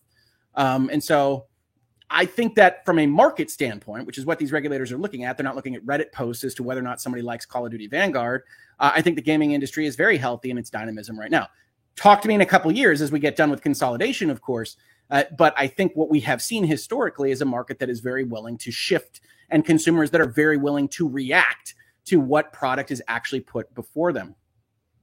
Takari Zan says, I believe this is weak so far because they are separating cloud and gaming. Cloud isn't separate as it has both mobile PC and console games. I think that's one of the weaknesses that you will see is that they have taken these markets in subscription and cloud and said they are separate. When I think at bare minimum, along with console, they are the same, that they are substitutes for each other. And when you have substitutes that are valid for those purposes, then you should be treating that as a single market and seeing if there is that value. Uh, Drawn TJ says Sony already had a streaming service. It's their fault for not wanting to do it better. The gaming industry is healthy. It's talking, of course, about PlayStation Now uh, here, and, and, PlayStation Now always was kind of the back burner uh, marketing aspect, I think, of the PlayStation Network ecosystem. So it's a fair point. What if Microsoft bans you on every Microsoft IP when you talk bad about an IP from them or point something out that is the law? Is there a law that protects us from that? Well, honestly, I have a video in Virtual Legality where they try to separate out like talking on Xbox Live from dealing with their other intellectual property because one of the issues that you have, right, is that if you say something that Microsoft doesn't like on Xbox Live, and honestly, there's a ton of people that say a whole host of things that are terrible and I wouldn't recommend. If you say something bad on Xbox Live, the concern you have is okay, so I got a little spicy while playing Call of Duty. Do I lose access to my law firm's Outlook account? right? Like what what happens there? And they've tried to separate some of those things, but there are still gray areas, and that's something that we're going to have to deal with going forward as a society. Uh, because we've seen it in a couple of places. We see it with Xbox Live and, and enterprise software. We see it with what was originally the kind of Facebook treatment of whether or not you could get banned from using your Oculus Quest for saying something that Facebook didn't approve of, especially during like the pandemic. Um, and so these are very, very interesting questions. I would argue that the law probably doesn't treat with them properly right now because an end user license agreement is an end user license agreement. Uh, but it is something that folks are probably going to have to focus on a little bit in terms of keeping things siloed. That if you're playing something in a video game and you do something that they don't like, especially if it's kind of dicey that they even have the power to do something on that, uh, then you probably shouldn't lose access to your livelihood. Just as a for instance, uh, right? So those are those are interesting questions in and of themselves. RJH says there may be a large share of people that hate some of their games, like Sony, Activision, and EA, that were brought up, but that doesn't matter when they make a lot of money. Not for evaluating the market, certainly. I think Activision needs some new management. I can't blame you there. They've been in Virtual Legality as much as they have because of some silly things that they have done, and certainly in the responses uh, that they made. Joe says there's a reason that all these publishers are looking to sell. Yes, although I would say predominantly the reason is that there's money out there, and you always evaluate your options when people are spending huge amounts of money on things. And that's going to play a factor in that. That's why there are these kinds of waves of consolidation. And there might be waves of diversification at some point because game development has a history of having offshoot companies, right? Respawn, one of EA's most valuable assets, is an offshoot of Activision and Infinity Ward specifically. Uh, Gracefully Insane says Sony spent nearly two decades trying to get some kind of proprietary format, and then more recently, loads of gaming exclusives, either in whole or things like Destiny, with year long exclusives. Yeah, absolutely. That's been part of Sony's business model. Um, Luke uh, says, I agree on my talking about the thresholds for phase one, but my point is that being a monopoly is a threshold that essentially extends to complete domination of the market, whereas the CMA is looking for something much less than that. Absolutely. No question. And it's a very good point of clarification, Luke, uh, that we are not talking about somebody that has to have maybe even 40% of a market, but we do need to have somebody that has the ability to assert market power. Uh, and I have questions on that, especially in the UK from Microsoft and especially in the console space, uh, where that doesn't appear to be the case. And we don't actually get evidence of it in this document one way or the other. Uh, and I think we did have a super chat right here before we go back to the document. Joe, thank you so much for the super chat and for supporting the channel. Why are all these healthy, profitable publishers looking to sell them? Oh, I answered this separately. Well, I appreciate the super chat uh, anyway. And that is, we are in an era of consolidation. Uh, and so, yes, you can be profitable, but it's work, right? And if somebody comes in and says, hey, we'd like to take a fully functional company off your hands because we have a lot of cash money right now, we're looking at an inflationary environment, we want to invest in certain things, et cetera, et cetera you're going to go and you're going to evaluate those deals. You're going to look at them pretty carefully. It looks like EA is shopping around, but that could be because EA just wants to get out of the business, or it could be because at that point in time, from the rumors that we heard in May, Comcast was putting around silly money, right? And if you've got silly money, most people will sell their assets to you if you just come in with a huge overmarket offer. Uh, and that goes from corporate institutions like EA to people with houses that somebody really wants. Uh, you can always come in and you have to entertain that offer if it's just that much money. Um, so we don't know what that looks like, uh, but we are in that era of everybody scrambling, right? It's essentially a land rush. Uh, from especially these tech companies. And so, if you're EA or you're Ubisoft or you're Square or you're anybody else, you're taking the call, uh, and that becomes rumors. That becomes something that continues to spiral that era of consolidation forward. So that's what I think we are seeing. And I think we are ready to continue with this. This is not going to get any less wacky. Uh, and if you do uh, hate Sony, don't hate boxes, don't hate corporate brand names, don't love them either. Don't just be blind supporters. But if you do hate Sony, this is going to start to get a little painful for you. So, how did the CMA investigate the merger? Uh, oh, I don't want to. I don't want to skip the first couple paragraphs. Why is the CMA looking at the merger? The CMA's primary duty is to seek to promote competition. So we were right there, just based on the name. It's the same kind of concept as the FTC and the DOJ in the US, both within and outside the UK for the benefit of consumers. So it's for the benefit of UK citizens. That's how it works. But we do care about the overall health of the industry because that all goes together. It has a duty to investigate mergers that could raise competition concerns in the UK, provided it has jurisdiction to do so. And I'm going to skip the jurisdiction paragraph. I think they undoubtedly have jurisdiction. They have that much sell through into the UK as a, a specific place on earth so they can look at this for that purpose. How did the CMA investigate the merger? At phase one, the CMA needs to establish whether there is a realistic prospect of an SLC, that's that substantial lessening of competition, which merits a reference to an in depth phase two investigation. Is there any kind of possibility that this could have that lessening of competition? And the answer to that is yes. I would also argue that the answer to that is yes. Absolutely look at it further. This is a big freaking deal. Big freaking deal. This is a lower threshold than that used during a phase two investigation, which requires the CMA to conclude that the merger is likely to result in an SLC in order to prohibit the transaction. So again, if you're thinking about this in criminal terms or just terms that you might recognize better, we're at the probable cause step, we're at the grand jury indictment, maybe the search warrant issuance step you might be familiar with in the news, rather than actually finding a conviction, actually finding the ability to say, hey, we can block this deal. To understand the implications of the merger on competition, the CMA gathered information from a wide variety of sources, including by using the CMA's statutory information gathering powers to ensure that the CMA has as complete a picture as possible under the constraints of the statutory timetable. Statutory. As part of its phase one investigation, the CMA gathered data and reviewed over 1,000 internal documents from Microsoft and Activision Blizzard to understand their businesses, their future strategies, and the gaming industry as a whole. So, so pity the regulators with their thousand documents of Microsoft and ABK stuff. Can you imagine how long the virtual legality episode would be for that? The CMA also gathered evidence from other market participants, such as game developers and competitors across console, cloud, PC, and mobile gaming, which included both written and oral submissions, as well as their internal documents. This evidence shows that the merger could impact competition in several ways. In investigating the merger and consistent with the CMA's strict legal time constraints at phase one, so they have a short period of time to look at this, the CMA focused on the most important ways in which the merger could potentially harm competition, both now and in the future. These theories of harm assess the harm to competition that could arise from A and B. A, Microsoft withholding or degrading Activision's content, including popular games such as Call of Duty, from other consoles or multi game subscription services. So the first theory of harm is what would it look like if Microsoft kept Call of Duty off the PlayStation or off PlayStation Plus? And we're just going to focus it on Sony because they're going to focus it on Sony in this document.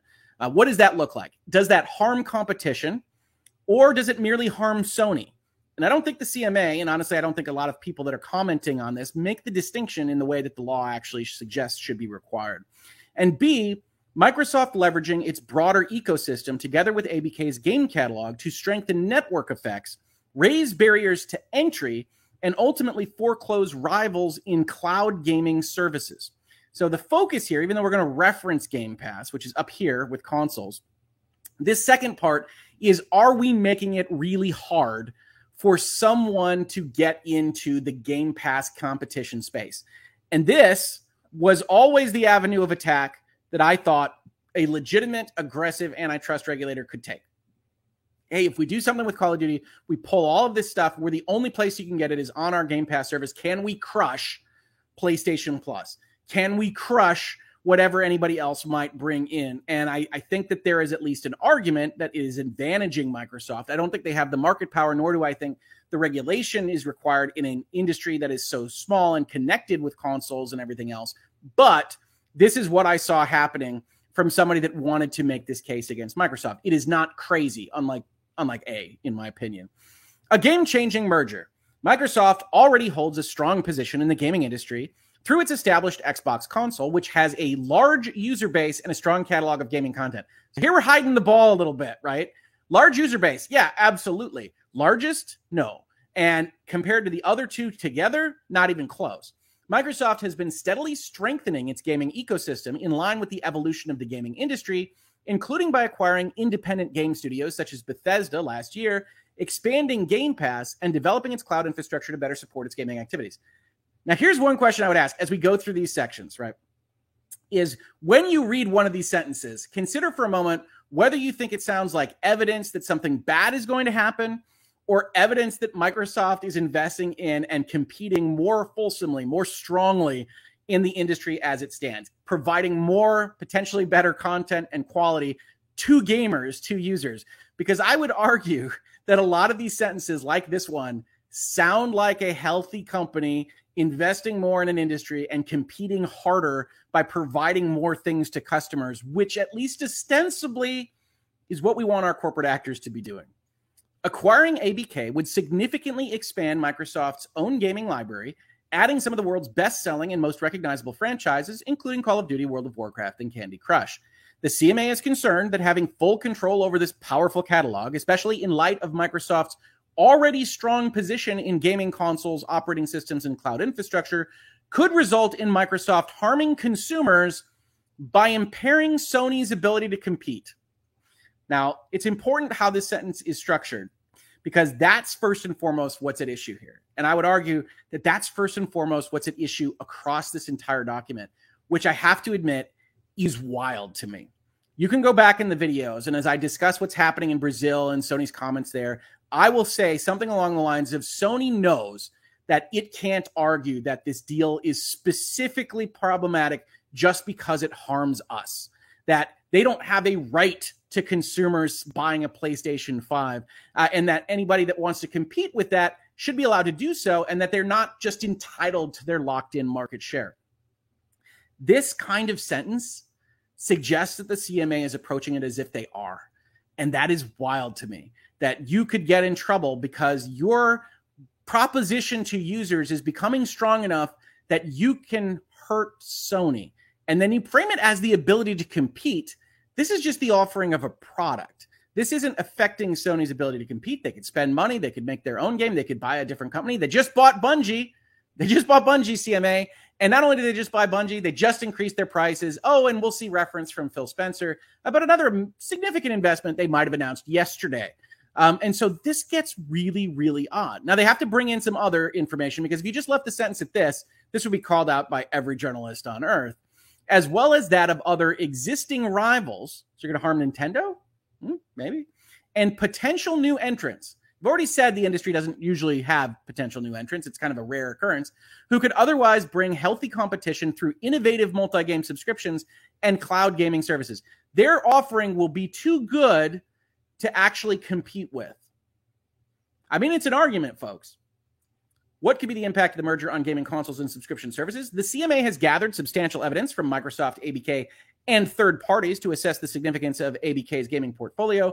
This evidence consistently pointed to ABK's content, especially Call of Duty, as being important and capable of making a material difference to the success of rivals gaming platforms. So we see Sony here identified here as the chief rival. We've seen Sony's response in Brazil saying that Call of Duty being exclusive to Microsoft could make people buy more Xboxes and fewer PlayStations. And the CMA, for whatever reason, is taking that concept as a potential antitrust violation. Now, I sat here and told you that convincing people to buy Xboxes instead of PlayStations was not a violation of competition law. In fact, that's competition. But the CMA uh, has disagreed. ABK invests significant time and capital in creating regular Call of Duty releases, which consistently rank as some of the most popular games. This is a sentence we say, saw Sony say to Brazil. These titles require thousands of game developers in several years to complete and there are very few other game uh, games of similar caliber or popularity. This is a sentence we saw Sony sent to Brazil. So all of this looks like Sony's uh, document. looks like Sony's answer to these questions. It mirrors exactly what they told the Brazilian authorities on this point, which means that the CMA and the UK in general right now has taken as part of this process, which Luke in the comments has rightly said is is a somewhat small threshold just to get to phase two, and taken it as true. Essentially said, okay, if we assume that's correct, yes, there's something more to investigate. I'm not saying there's something wrong with that exactly, but this is clearly Sony's voice here talking about what the effects of Call of Duty are, and not in a way that I think is terribly antitrust oriented. The CMA believes the merger could allow Microsoft to make Activision content, including Call of Duty, exclusive to Xbox or Game Pass, or otherwise degrade its rivals' access to ABK content, such as by delaying releases or imposing licensing price increases. This type of concern is known as input foreclosure, where a firm uses its control of an important input to harm its rivals. Now, look, it's been a while since I've been in economics class, but I don't know that I have ever framed video games, final products that go out to the market as inputs in something else. So, if you're thinking about this at home, an input is generally something that you use to make something else. When we talk about input foreclosure, usually what we're really worried about is that you're going to monopolize steel, and that's going to prevent your competitors in making cars from being able to make them at all or make them at a reasonable price or get them out, and that you're monopolizing an input into the process of making something. So here, even though Call of Duty is a is a kind of output, the CMA is framing it as an input towards the selling of a console or the selling of a subscription service. And it's a bit of a novel approach. I'm not saying that it's necessarily wrong, but it's not the way we usually think about these things. I think it looks more closely like competing on actual product quality uh, and product availability rather than input foreclosure but they're using language that is suggestive of another kind of set of precedents that they likely have in the UK and that we certainly have in the US to try to make this a stronger case. And again, I think this is stealing a base a little bit because this isn't how I usually would explain what's happening here. The CMA examined internal documents and economic analyses to assess whether Microsoft would have an incentive to use ABK's content to foreclose rivals. The CMA did not limit its analysis to an assessment of the short term or static costs and benefits to Microsoft of engaging in these strategies. So now we're going to try to use our crystal ball. And this is the unfortunate part about antitrust. The CMA has to do this, the FTC has to do this, all this kind of stuff. They have to guess at things. And one of the sentences here that we just read says, we're not going to limit this to what we can see right now. We're going to project out because that's what we do. But as you project out, as you can probably guess from just looking at weather reports or anything out, the further you project out, the weaker your logistical and logical claims can become. Rather, the CMA considered Microsoft's broader strategies, as evidenced by its internal documents and historical course of dealing following similar transactions in the past.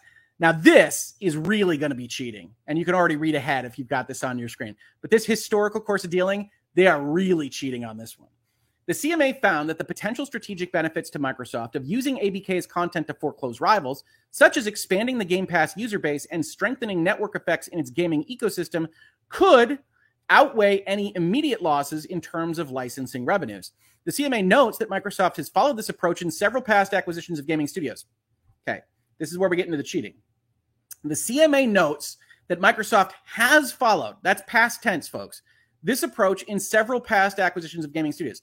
Then what we're going to be talking about is Bethesda, where it made future game releases from these studios exclusive in consoles to Xbox, such as the upcoming Starfield and based on Microsoft's public statements, Elder Scrolls 6 from Bethesda, which I might be dead before that game comes out. A studio Microsoft acquired as part of its USD $7.5 billion acquisition in 2021. So here's why you're cheating, right? The CMA notes that it has followed this approach in several past acquisitions for games that aren't even out yet. Yes, it sure as heck seems like Starfield is going to be on Game Pass. It's going to be an exclusive. Who knows what's going to happen to Elder Scrolls 6? I might be dead. We all might be dead. There might be six participants. We're all playing in VR and we're all owned by Jeff Bezos. Nobody has any idea what the world looks like when Elder Scrolls 6 comes out. I promise you that. And yet the CMA notes that Microsoft has followed this approach. Microsoft has not pulled the trigger yet. Microsoft hasn't released anything that is referenced in this sentence yet. So they've indicated that they're going to follow this approach. Absolutely, go for it, go nuts. This doesn't make any sense. Why would you write it this way? I, I have no idea. I have absolutely no idea. The CMA believes that in the short to medium term, the main rival that could be affected by this con- conduct would be Sony. Evidence suggests that Microsoft and Sony compete closely with each other in terms of content, target audience, and console technology. If you're looking for a Nintendo side swipe, here it comes. Nintendo, on the other hand, competes less closely with either of Sony or Microsoft, generally offering games that focus more on family fun and innovative ways of playing. For example, the Wii Fit board. Topical and timely, CMA. You went looking for Nintendo being weirdos and you came up with something from a different generation of console releases. Yeah, they released the Wii Fit board. That was super weird. You might have used the Labo or the fact that the Switch is portable at all. The Switch itself, uh, maybe basically anything Nintendo does ever. Uh, but instead, you went with the good old Wii Fit board. Thanks. And it does not currently offer any Call of Duty games on the Nintendo Switch. Granted. PlayStation currently has a larger share of the console gaming market than Xbox. Seems a problem for your entire complaint, CMA. But the CMA considers that Call of Duty is significantly important that losing access to it or losing access on competitive terms could significantly impact Sony's revenues and user base. It sure could. It's almost like you spend $70 billion to accomplish something. This impact is likely to be felt, especially at the launch of the next generation of consoles which is pretty optimistic, CMA. I'm not positive there is a next generation of consoles or that it looks anything like the prior generations, but here we are, where gamers make fresh decisions about which console to buy. So, again, acknowledging the dynamism in the market. The CMA believes that the merger could therefore significantly weaken Microsoft's closest rival to the detriment of overall competition in console gaming. Is weakening your closest rival necessarily the, to the detriment of competition? Or, as we have seen in other generations, does it increase competition when the other side has to get its act together? Now, I do think there's a place where Microsoft can just be subsidizing everything and spending money willy nilly and just dominating the market, where maybe you have to look at this and say, hmm, we have to talk about what is happening here. But is this that time? And does this sentence make any sense? Where you go and you buy something and you say, our, our Xbox is now more attractive. Is that anti competitive? I would argue pretty vociferously that it is not. As the market for multi game subscription gaming services grows, Microsoft could use its control over ABK content to foreclose rivals, including recent and future entrants into gaming, as well as more established players such as Sony. Absent the merger, ABK games would in principle be available to any multi game subscription service. The CMA recognizes that ABK's newest games are not currently available on any subscription service on the day of release, but considers that this may change as subscription services continue to grow. After the merger, Microsoft would gain control of this important input and could use it to harm the competitiveness of its rivals. As the multi game subscription market is still in its infancy, the effect of the merger could be to tip or significantly increase concentration in the market in Microsoft's favor before future rivals have a chance to develop. That's the Game Pass subscription market, I believe. The CMA therefore believes that the merger gives rise to significant competition concerns in multi game subscription services, including cloud, cloud gaming services, to the extent these are distributed through the multi game subscription services. And again, we have the same issue here, right? So, again, is this a reduction in competition? Are you weakening the competition because you're providing potentially a better product? Uh, right. And when we're talking about consumers, if we're getting consumers Call of Duty products on Game Pass for uh, a lower price at a similar level of quality, is that a reduction in competition? To me, when I was learning about antitrust law and I was in economics, it would be if you could prove that essentially it was being sold at a loss or was being predatory in some fashion. But otherwise, we don't have a prognostication uh, ability at the antitrust level or at the lawyer's level. We don't have Doctor Strange's powers to go and look at what a different universe looks like at this. So, ceteris paribus, all things being equal, you would say that if Call of Duty used to be 70 bucks and you had to buy it and it's now on Game Pass and it's the same game, that consumers could be benefiting from that potential business model shift and that Sony would have to figure out a way to compete with that and that's what competition looks like and consumers are the benefactors of all those different changes. Instead, the CMA is coming out here and suggesting that we can't have that level of uh, business model adjustment. And if we try to have it, that will constitute a new market. And if you try to kill your competitors before they get started, that in and of itself is a problem. Now, is all of this wrong? Not necessarily, but it's a very aggressively stated and very defensive of Sony and their market share when They're the market leader. It's wild to see this all written down. What could be the impact of the merger on cloud gaming services? In the longer term, many market participants expect cloud gaming to grow and for gamers to shift from console gaming to cloud gaming on a range of devices. If they're shifting, those are substitutes. This market is growing rapidly and has seen several new entrants that were previously not active in console gaming, including cloud platform providers such as Google and Amazon and game developers such as Ubisoft. Pretty sure Ubisoft was active in console gaming, but fair enough, CMA, on your sentence. This also suggests dynamism in the market.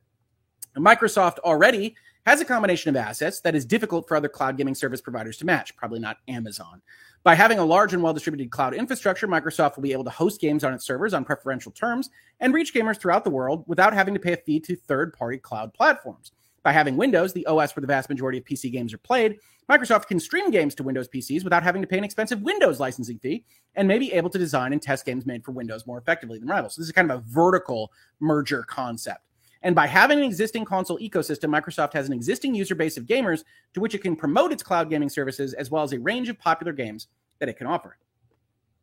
Again, as I said before, think of that paragraph and think of you as a consumer and whether or not you should be upset about that.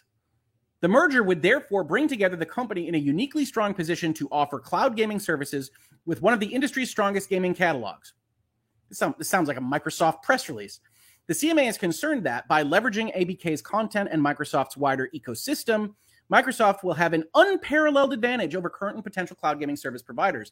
This could result in increased concentration, concentration in cloud gaming services or the market tipping to Microsoft and ultimately deny consumers the benefits of competition between new and emerging providers vying to succeed in cloud gaming. The CMA recognizes that if Microsoft were to significantly increase its market power in cloud gaming services, this could have knock on effects on independent game developers and publishers who compete against Microsoft's own gaming portfolio and who could be disadvantaged in a number of ways, such as by having to pay higher fees or by being demoted on Microsoft's gaming e- ecosystem. If they get too big and the market transitions solely to uh, either subscription services or cloud services, then Microsoft can ding the developers as they come in. That's not necessarily wrong, but we're a number of steps away from that in what we're looking at right now today with the purchase of Activision Blizzard, not cloud gaming oriented, not anything specific to that. This is really trying to prognosticate out into the future while also acknowledging that it's very dynamic and that Microsoft might have a very compelling consumer facing offering. It's a very interesting argument. What happens next? We go to phase two. So that's the legal document. I know it took some reading to get through. So I, I know we have some super chats. I'll try to grab them all. Uh, if you have any other questions, we're going to talk about that. Then we're going to get into Microsoft's response, which, as I promised, is corporatized. It's clearly been vetted. That's what a good company does. It goes through PR, it goes through lawyers and things like that. It's also pretty aggressive on its responses to this. So we're going to look at the questions now. Again, we're going to get a sip of a drink. Just get ready for the next topic and we're going to answer a few questions. So let's start out with the super chats. Nathan Wallace asks, How much extra scrutiny is Microsoft under because of past antitrust issues? Thank you so much for the super chat, Nathan. I don't know. You know, that's eons ago uh, in the landscape of antitrust in both technology and legal terms. I do think Microsoft is kind of a, a known actor in this space. So, with their name on the top line, they're probably more likely than others to at least get a second look at the FTC level or to be looked at a little bit askance. I think whenever you've got a trillion dollar plus market capitalization, these regulators are more likely to say, hmm, let's make sure everything's being handled right there. Uh, but on this particular topic, I think that's all it is. It's maybe a light little push that says, ah, it is Microsoft right there.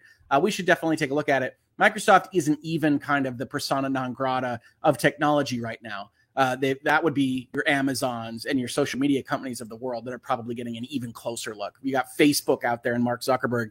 I think the FTC might just try to block everything Facebook ever tries to do again. Uh, we will see on that, but that Within deal was really eye opening for me. Thank you so much for the question and for the support of the channel. Don asks, as a matter of policy, how do you feel about regulators being so aggressive nowadays? Well, I mean, I have to admit my tilts on this, right? I'm a, I'm a corporate lawyer. I try to get deals done. I try to get deals through and to the finish line. Uh, it is a, a, complication to have regulators be more aggressive than they otherwise would be. That doesn't mean I think that everything that they do is uh, completely out of bounds, uh, but I do think we are seeing things that are either very close to that line or cross that line. You've seen me reference Facebook and Within. I think that one is crazy. Uh, and if that becomes the standard of deals, I would expect a big problem with investments. I would expect a big problem with mergers and acquisitions across the United States. And I would hate to see that because I do think there are efficiencies to be gained. I do think there are exits that make sense for founders of these smaller companies. I do think there are strategic acquisitions that make sense for these bigger companies that really do add to the consumer welfare. And I do think there are bad deals that a regulator could potentially get involved in. And I would like to see those targeted uh, properly by these organizations. But yeah, let's put my biases and tilts out there. I'm a corporate lawyer. And so, all other things being equal, if I've got a deal I'm trying to get approved, I would like to have that be easier rather than harder. Uh, so we can definitely put that out there. Um, but in this particular instance, I think these particular regulators are going very far to protect Sony in a way that I really wasn't expecting to see when we looked at that document. Thank you so much for the question and for supporting the channel, Don. I really, really appreciate it. Mike asks, what is the worst case scenario for Microsoft here? Well, from the UK alone, it's probably not a worst case kind of situation. They could at least potentially isolate the UK or, or do things special uh, for that jurisdiction. The very worst case scenario is that probably the US, probably the FTC, decides to just try to bring the hammer and say, we're going to ban the thing. We're not interested in a consent decree. We're not interested in you trying to figure it out. We think you're too big, and we're going to use you as an example. Um, and then that worst case scenario probably goes to federal court. And that federal court case probably locks things up for years. Um, and so that's a worst case scenario for Microsoft. That's a worst case scenario for Activision. That's in limbo for that whole period. That's probably a worst case scenario for Activision's employees, who we've already seen have been um, put upon uh, by management. Uh, and that's bad for everything from the California lawsuit against Activision to everything else uh, that they're dealing with. So I think that is a remote, remote possibility. I think the FTC is going to rattle the saber. I think they're going to say we should do a consent decree. I think Microsoft's going to agree to most things that they've already signaled that they're willing to agree to, specifically with Call of Duty. And we're going to get a deal across the finish line that does have requirements that Call of Duty be kept uh, multi platform and maybe some other things that Microsoft is otherwise willing to accede to uh, and that's it. Um, so we'll see. We will definitely see on that. Thank you so much for the question. Maxime, right now on Azure, Microsoft waives all license fees for Windows, SQL Server, and other proprietary software. Could do the same for gaming. Yeah, they could do all sorts of stuff uh, if that's what a regulator required them to do to make things on an even playing field. And we do see a lot of the legislatures and other regulatory bodies looking at self preferential treatment on things like digital landscapes that kind of go with licensing and technology and software. I don't know where those things are all going to wind up. Certainly, the Amazons of the world are fighting that pretty tooth and nail. Um, but yeah, they could do all sorts of things with numbers and fees and things like that within a consent decree. The only question is, what does that look like? And certainly, if that were made public, that would be the kind of thing that we would look at very, very in depth uh, here in Virtual Legality. Michael Mooney Thank you for the super chat. Wait, wasn't PlayStation a market leader in game streaming? Uh, yeah, they had PlayStation Now, right? I mean, they they had that. It was a limited market. Now that it seems to be a popular market, this this argument has swapped around. I don't disagree with anybody that points out some of the kind of irony or hypocrisy there, uh, but that seems to be the case. Is that oh, it looks real now because Microsoft has put all these resources into marketing it and selling it and bringing people onto that platform when PlayStation Now just really wasn't that exciting ever. Thank you so much for the question. uh, RDX, son of a fet, love what Tom Warren said about this. Uh, in like tweets, I haven't seen what Tom Warren specifically has said, uh, but I will follow up on it after this uh, after this video. Uh, he generally has a pretty good handle on the business side of these things and, and what's going on, so I will check it out. Um, but uh, I don't know what he says, so I apologize for that. Thank you for supporting the channel. Uh, Raiden Blade says CMA can't stop the deal, especially if the rest of Europe gives the go ahead. The fact that the CMA are more responding to the questions like Brazil. Well, so the CMA can can stop the deal insofar as they can put their fist down on the table and say we're not allowing this in Britain, um, and then everybody gets to respond to that, right? Microsoft says, okay, then we're not going to sell into Britain anymore with our combined entity, or we're going to agree on consent decree side of things and this is why the smaller jurisdictions, which the UK is smaller than the EU on the whole, the EU is smaller than the USA on the whole. It's why the smaller jurisdictions kind of follow the leader on this stuff usually, um, and why you're unlikely to see, even though Microsoft sells into you know countless jurisdictions across the world, none of those, even with their own antitrust laws, are probably going to do anything other than follow the leader on what the big jurisdictions want to do. Um, so yes, they can stop it, but it wouldn't be stopped, uh, which is you know the nature of law, right? Um, so those are the super chats I had. Thank you so much, everybody, for for doing that and, and supporting the channel. Uh, let's see uh, what uh, else we have here. Uh, Hoeg Law. Suppose regulators try to block this and Microsoft goes to court. Can they go the route of proving they're just Sony shills? I don't know what it would accomplish. Um, you know, they're allowed to make the decisions as they make them. Um, but when you when you go forward to a court in the U.S., I can't speak for the U.K. specifically about this process. You'd be trying to establish that they're wrong, uh, that they have used things that are outside of the jurisprudential precedents uh, of whatever we're looking at, uh, and that this is actually going to be beneficial for people, which is what we're going to see Phil Spencer say. Um, so yes, part of that is that you could say that their evidence was lacking, and uh, at that point uh, things go forward. Luke, uh, who appears to be from the UK, I hope so, uh, says worst case scenario is that the CMA accept no offered undertakings if they offer a settlement, try and block the deal following phase two, and win an appeal, which, given the importance of the UK market, would mean the deal would die. So I don't know, honestly, I, with, with the size of this deal and the importance of it to Microsoft's future plans, I think they'd try to leverage their business case against even a, a legal finding there. Uh, but we'd have to see. Uh, we'd have to see. I, it depends on how significant you think the UK market is to actually making this whole thing go. Um, certainly, the UK thinks they could do that uh, if it got that to that point. Um, let's see here. Hoeg Law, do you think Microsoft is required by law to release games multi-platform? They certainly aren't right now. There's no indication that you would have to do that right this second. Uh, and required by law would be essentially required by contract fiat with a legal organization right? So we've talked about this in other spaces in Virtual Legality before. Um, but essentially, once the CMA or once the FTC or once the EU decides we think we can block this deal because it substantially lessens competition, right? We've arrived at this conclusion. Now we can say, okay, you need to make it right. You need to make sure that it doesn't substantially lessen competition. So we're going to write you a list. We're going to write you a grocery list of things that you have to do. Um, and if you accede to that list, we won't block it because you're no longer substantially lessening competition. And we could say you have to put Call of Duty multi-platform. Uh, you have to promise you're not going to raise the price of Game Pass for five years. You got to put Starfield multi-platform as soon as practicable, since we know you stopped working on the Sony version. We could ask for whatever it is that we want to ask for, as long as it's ostensibly related to the, the competition concept within the merger itself. Um, and we can go from there. At that point, you'd be obligated if you signed on to a consent decree, or I think it's an undertaking, as as Luke and the CMA has said, and that would be of legal power. That's not specifically a statute or a law that would be effective for everybody. RDX, son of a fet, says Tom Warren said the UK is protecting PlayStation's number one spot. it looks like that, doesn't it? It absolutely looks like that. And I, I, don't think it's protecting PlayStation's number one spot as much as it's, and you see regulators get into this mindset from time to time. It's ignoring the dynamism of a given marketplace and saying whatever the market is right now has to be crystallized and anything that moves those numbers is somehow anti-competitive. And as you've heard me talk about, that's the antithesis of what competition law says and it's the antithesis of what a regulator should do because competition moves markets all over the place. That's the point.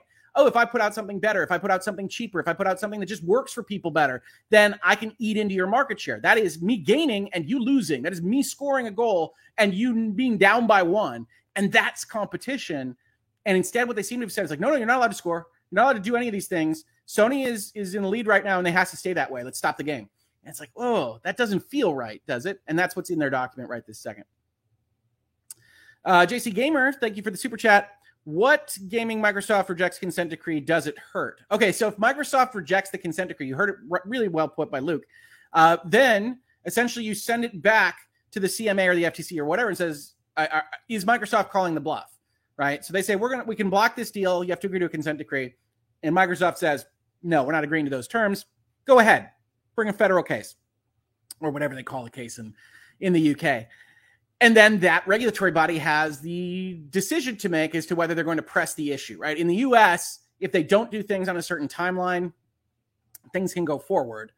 But as we've said before, the real bad part about US antitrust law is that the FTC and the DOJ essentially reserves the right to sue later on to change their mind. We don't approve deals in the United States. We just allow them to happen. So they say, you know what? We've rethought that Instagram deal.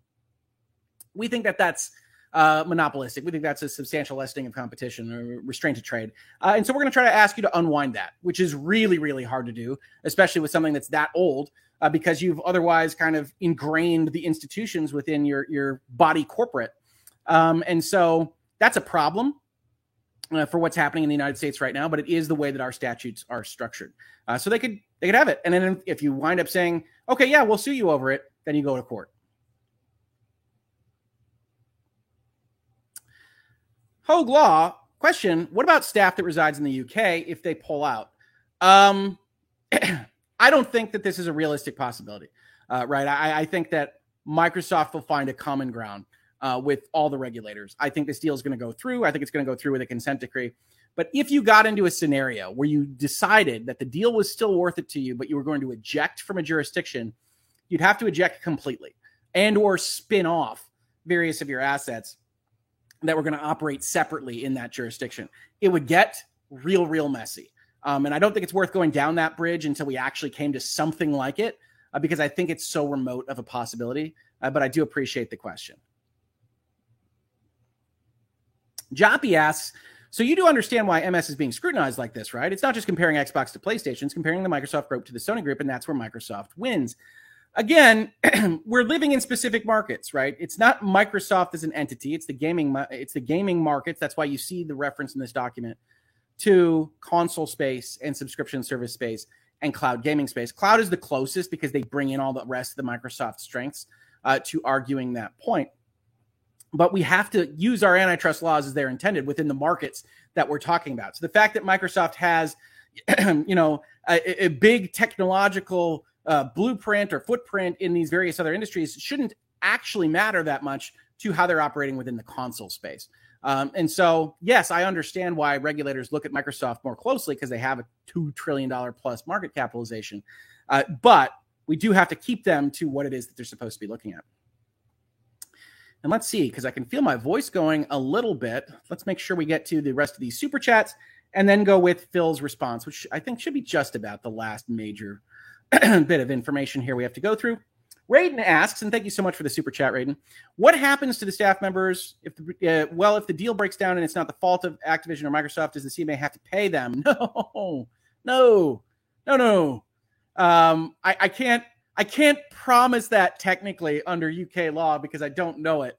Uh, but in general, the regulators are doing their job. They're evaluating these deals. If the deal falls apart because of their evaluation, no, you don't get to sue them. They're sovereigns. They're part of the executive authority. So you're out of luck. Um, this is a this is a rough thing. Not only that, if it gets killed by regulators, I believe Microsoft owes Activision uh, a billion dollars or more. I'd have to get a look at that contract specifically, but there's a specific out where if regulators block the deal, uh, Microsoft owes Activision for putting them in limbo uh, and for putting them in limbo for so long. Uh, on the sizes, we've got Michael Mooney here. Sony's valued at 123 billion, Microsoft at 1.6 billion, uh, uh, 1.6 thousand billion, and Nintendo is 76 billion. Uh, yeah, they're they're wildly different sized corporations. Uh, absolutely, it's funny. I think I, I, saw Microsoft at a two plus trillion dollar valuation very very uh, short time ago. So the market must be having a lot of fun with tech companies right now. I try not to look at it so much uh, here in 2022. Uh, and Luke confirms here. Thank you, Luke. I appreciate it. No, CMA doesn't have to pay anything to anyone. uh, laughing emoji. They're the sovereign, folks. Welcome, welcome to government regulatory actions. Okay. With that said, I promised you, Phil is a little spicy, but if you're not used to reading corporate messaging, you might not recognize just how spicy he is. So let's walk through it. Gaming for everyone, everywhere. Our view on the Activision Blizzard acquisition from Phil Spencer, CEO, Microsoft Gaming. If you remember, he got a new title uh, as all this has gone down. Game developers around the world are creating innovative and groundbreaking games. We think that we can do more to bring those experiences to the billions of players everywhere. Our announcement in January that we intend to acquire Activision Blizzard was an important milestone in our journey to do so.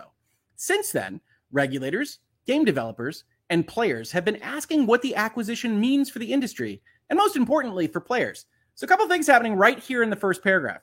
So, one, we want to say we want to bring it to more people. We want to increase the audience size. This is consumer facing. That is good for consumers in general. So they're trying to frame out exactly what they're doing with a positive spin. then they attach that positive spin to their acquisition of Activision Blizzard. This has to do with getting more games out to more people. They're being available on cloud is better. They're being available on Game Pass is better. This is an improvement in the industry of an existing market of video game access. So you can see exactly what we were talking about in response to the CMA tweets and the CMA documents. They're trying to frame right from the outset. And then lastly, when they say, what does this mean for the industry and most importantly for the players? This is echoes of what we know about antitrust laws, especially in the United States, which is that the focus should always and everywhere be on the consumer. What is the end effect for somebody that wants to play Call of Duty or wants to play a video game? That CMA, FTC, everybody else shouldn't be either emotionally or politically invested in protecting Sony. They should be emotionally and politically invested in protecting you. And if Sony goes down because everybody else is providing better services cheaper, well, so be it. The same way in the other direction, by the way. If Microsoft and Xbox were to go down because Sony is just that damn good, so be it. Because that's all we can do as regulators, and that's really all that the law puts in front of us. So that's really the focus right here. And this is important because we know that the Federal Trade Commission is trying to go a little bit away from that consumer welfare standard. We saw that in that Facebook uh, litigation that I just have mentioned 25 times in this video. And we know Microsoft knows that, right? They're dealing personally with the FTC right now.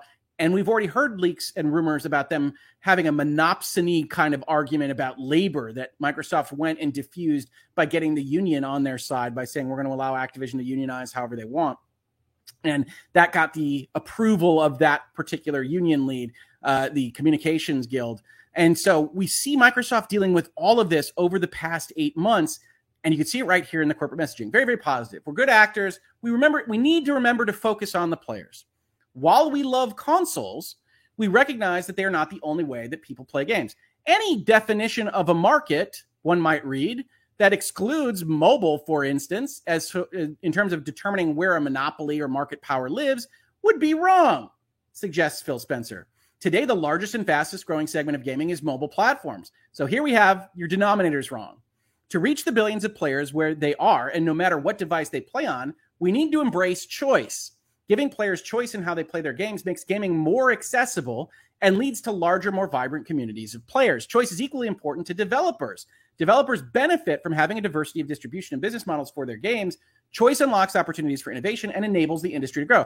So, you, CMA, you, Britain, you, probably other jurisdictions at the same time, have suggested that we intend to monopolize cloud gaming or subscription service gaming. Those regulators are just different models of ways to get games out. You can't monopolize models. You can get your game out. You can choose to sell it. You can choose to sell it on PC. You can choose to sell it on our store, on PlayStation Store, on Nintendo Store. You can choose to participate in PlayStation Plus or Game Pass or anywhere else.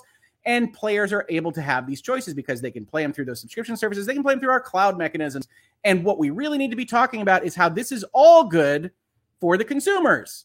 Again, consumer facing, consumer facing. That's what Phil Spencer and Xbox wants you to focus on, not articulating these as separate markets from buying a video game on our service or otherwise enjoying video gaming in general, but all different ways to purchase and otherwise enjoy video gaming, which means they're all part of the same market, right? That's the code that's happening right here in the first two paragraphs.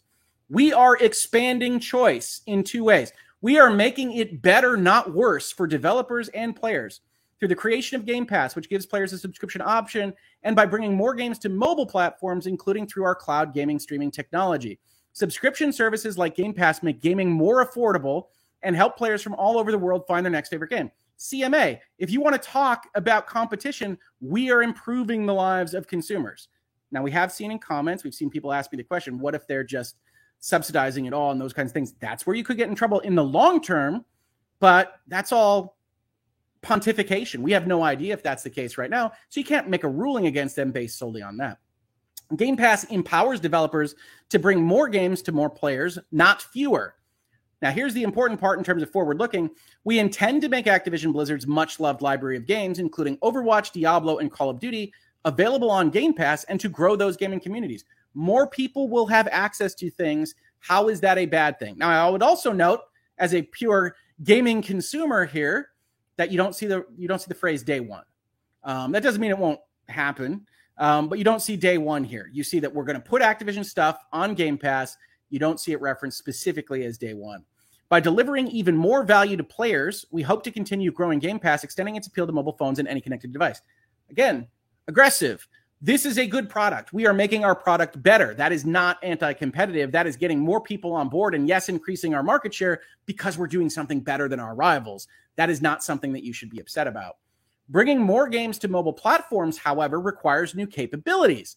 The expertise that the teams, teams at Activision Blizzard bring in developing games for mobile platforms, specifically King, will help us understand how to create games that engage players around the world. We are a big company. We want to invest in this market. We want to provide things to our players. We don't currently have that capability, so we brought in a mobile developer. This is exactly what Sony did by buying Bungie, by the way. In addition, we hope that players will be eager to play traditional console games from Activision Blizzard on other platforms via our cloud gaming streaming technology. So you can play it on other things, you just have to use our xCloud. This promises to open up mobile gaming, creating new distribution opportunities for game developers outside of mobile app stores. Now, this is interesting. Again, side swipes, right? Side swipe to Apple, side swipe to Google. Say, just to be clear, hey, regulators, one of the things we know you care a damn lot about, EU, is that we are worried about Apple and Android monopolizing their App Store access. And what better way to handle that particular technological issue than allowing crowd, cloud services to be bigger and to be more competitive and to get around those particular constraints on those platforms? So here you're having all of this kind of get consolidated, right? We're interested in expanding the base. We're providing a better service. Hey, by the way, you've got problems with various other tech companies like Apple and Google. We are the solution. What are we talking about here? And we can extend the joy of playing to devices that people already own including smart TVs and laptops. In doing so, we will pursue a principled path. I, actually hate this because this means nothing. It just sounds nice. We've heard that this deal might take franchises like Call of Duty away from the places where people currently play them. That's why, as we've said before, we are committed to making the same version of Call of Duty available on PlayStation on the same day the game launches elsewhere. We will continue to enable play, people to play with each other across platforms and across devices. We know players benefit from this approach because we've done it with Minecraft, which continues to be available on multiple platforms and has expanded even more since Mojang joined Microsoft in 2014. Now, people have pointed me to Minecraft on this particular issue before. I think it's a good example. I understand why Microsoft's using it here. It also is not a perfect example, right? Call of Duty is a continuing series with products released on an annualized basis. Minecraft is Minecraft. And so that's a little bit different to talk about in terms of making available because it's the one product that you're just continuing to make available to the people that already had that product, had access to that product, and makes money from that kind of generalized availability. Call of Duty is not obviously the same kind of concept as Minecraft. Uh, so I think it's a good example because it shows Microsoft has done this kind of thing before, but it's not perfect. As we extend our gaming storefront across new devices and platforms, we will make sure that we do so in a manner that protects the ability of developers to choose how to distribute their games. We will continue to engage with regulators with a spirit of transparency and openness as they review this acquisition. We respect and welcome the hard questions that are being asked. The gaming industry today is robust and dynamic. Industry leaders, including Tencent and Sony, continue to expand their deep and extensive libraries of games, as well as other entertainment brands and franchises, which are enjoyed by players everywhere. We believe that a thorough review will show that the combination of Microsoft and Activision Blizzard will benefit the industry and players. Now, did Tencent and Sony just come out and randomly appear in this sentence, in this particular announcement? Not even remotely close. Tencent, Sony throw big money at Elden Ring maker FromSoftware from all of yesterday as they got a 30% interest in the company that makes one of the biggest games, if not the biggest game in the year, when all is said and done. So here's Phil Spencer. He's already shaded Apple. He's already shaded Google. He's already talked about all the other things that he thinks that the CMA and probably other regulators at the same time are getting wrong. You might as well point out, hey guys, um, Sony's buying huge amounts of companies. Tencent is bigger, uh, and they're both investing in the company that made the biggest game of the year right now and are pretty close to controlling percentages. In all honesty, I think they're at 30% together on that, uh, and we will see where that goes. But he's pointing that out. It's a little shade. We believe that a thorough review will show that we're benefiting everybody. For all the players and game developers out there, you remain at the center of everything we do. And we will continue to listen to your feedback and do everything we can to nurture this industry that we all love. Now, Phil, okay, we, we know that you're out there selling a product, selling a service, trying to make money for yourself, but you have presented, as Microsoft has all year, that you do that best by making sure that gamers and developers get what they need. Whether that'll hold for the long term, I think that you've shown that at least for right now. And so, again, this is corporate aggression, folks. uh, you don't you don't see this much shade usually thrown uh, in one of these. This is why you're wrong. This is why we're right. This is who's doing bad. Also, remember Sony. And, and what are we even talking about here? Could have been more aggressive, absolutely, especially with how the CMA decision actually is written to defend Sony's existing market position. But realistically, this is pretty darn aggressive for corporate messaging, folks. And we also saw from Brad Smith, uh, which I think, oh, I did look at something from Tom Warren. I'm sorry, Tom. This is uh, this is the link that I saw. Brad Smith, Microsoft's president and vice chair, is even more direct about Call of Duty. We're ready to work with the CMA on next steps and address any of its concerns. Sony, as the industry leader, says it is worried about Call of Duty, but we've said we are committed to making the same game available on the same day on both Xbox and PlayStation. We want people to have more access to games, not less. We make money when we sell it. We're not super worried about that. If you need a concession from us on that, an undertaking, a consent decree, a settlement, or whatever your jurisdiction wants to call it, well, we are happy to do that for you. And so you get some very interesting responses from Microsoft. You also, I believe, had a response uh, from Bobby Kotick at Activision. So just in terms of whether this is material or important, it absolutely is. For the most part, I'm not going to read through all of this. Uh, but he's saying, hey, we're going to do town halls as this proceeds on a regulatory basis. A lot of people are investing in gaming, including many of the world's biggest technology companies, and government regulators are taking appropriate and deliberate steps to better understand our industry, which is very different from how Bobby and Activision responded to the California lawsuit, right? Uh, but maybe learning from Microsoft, taking the very same tack. Hey, this is all warranted. This is $70 billion. So, you know what? Governments of the world, you're right to be interested. We're going to answer any questions that you have. And then we're just going to make statements that, at least in subtweet form, are going to talk about why you're wrong. And I'm sure you'll hear about why you're wrong from us a little bit more fulsomely in our emails and other conversations. So that's the state of play today. As I said at the top of this, I actually don't think this moves the needle on the chances of the deal going through. Moving to phase two in the UK is probably what should have been expected by everybody uh, because every regulator is going to be interested in a near $70 billion deal, uh, magnitudes higher than what other deals we've seen in the gaming industry. And so I don't blame anybody for taking a second look at this. I do blame the CMA for some of the ways they've described what it is they're doing and why they're doing it. Uh, but that really doesn't change the, the, the fact that I would have expected them to go to a second phase review, and I expect this deal to have an undertaking or a consent decree or something else. The only question is whether somebody tries to push Xbox further than they're willing to go and then the fireworks really start. So, what do you all think about all this? I'm going to capture, I think, the last super chat I have between the other articles. I can see the bots are here. I'll try to crush them uh, a little bit separately on this. Uh, but what do you all think? We'll answer one last pass of questions and then I'll rest my voice because we did go more than two hours on this. And I hope it was helpful, educational, and entertaining uh, for everybody that has sp- spent uh, so long of their morning with me so far. So, Raiden, couldn't ABK also be sold off separately if the deal fails and Microsoft still buys them off? When you look at Embracer, NetEase group purchases that are ongoing, uh, yes, yeah, there could be other spin-offs. There could be other ways that it gets sold out. Uh, it depends on what Activision want to do. It would depend on what kind of money is being offered. Uh, you could look at it and say somebody else will buy them, but, but right now, as a regulator, you have to look at and evaluate what's in front of you. What does this deal do? What does this particular merger look like? What does it accomplish? Um, and that's that's what you are supposed to be focusing on and not prognosticating what might happen if you kill this deal.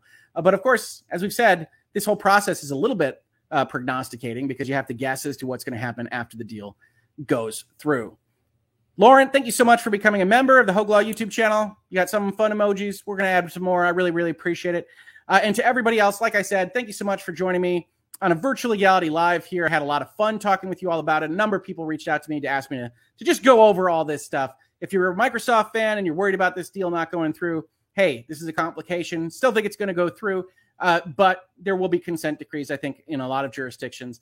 Uh, if you're thinking that this deal is dead, that's not the case.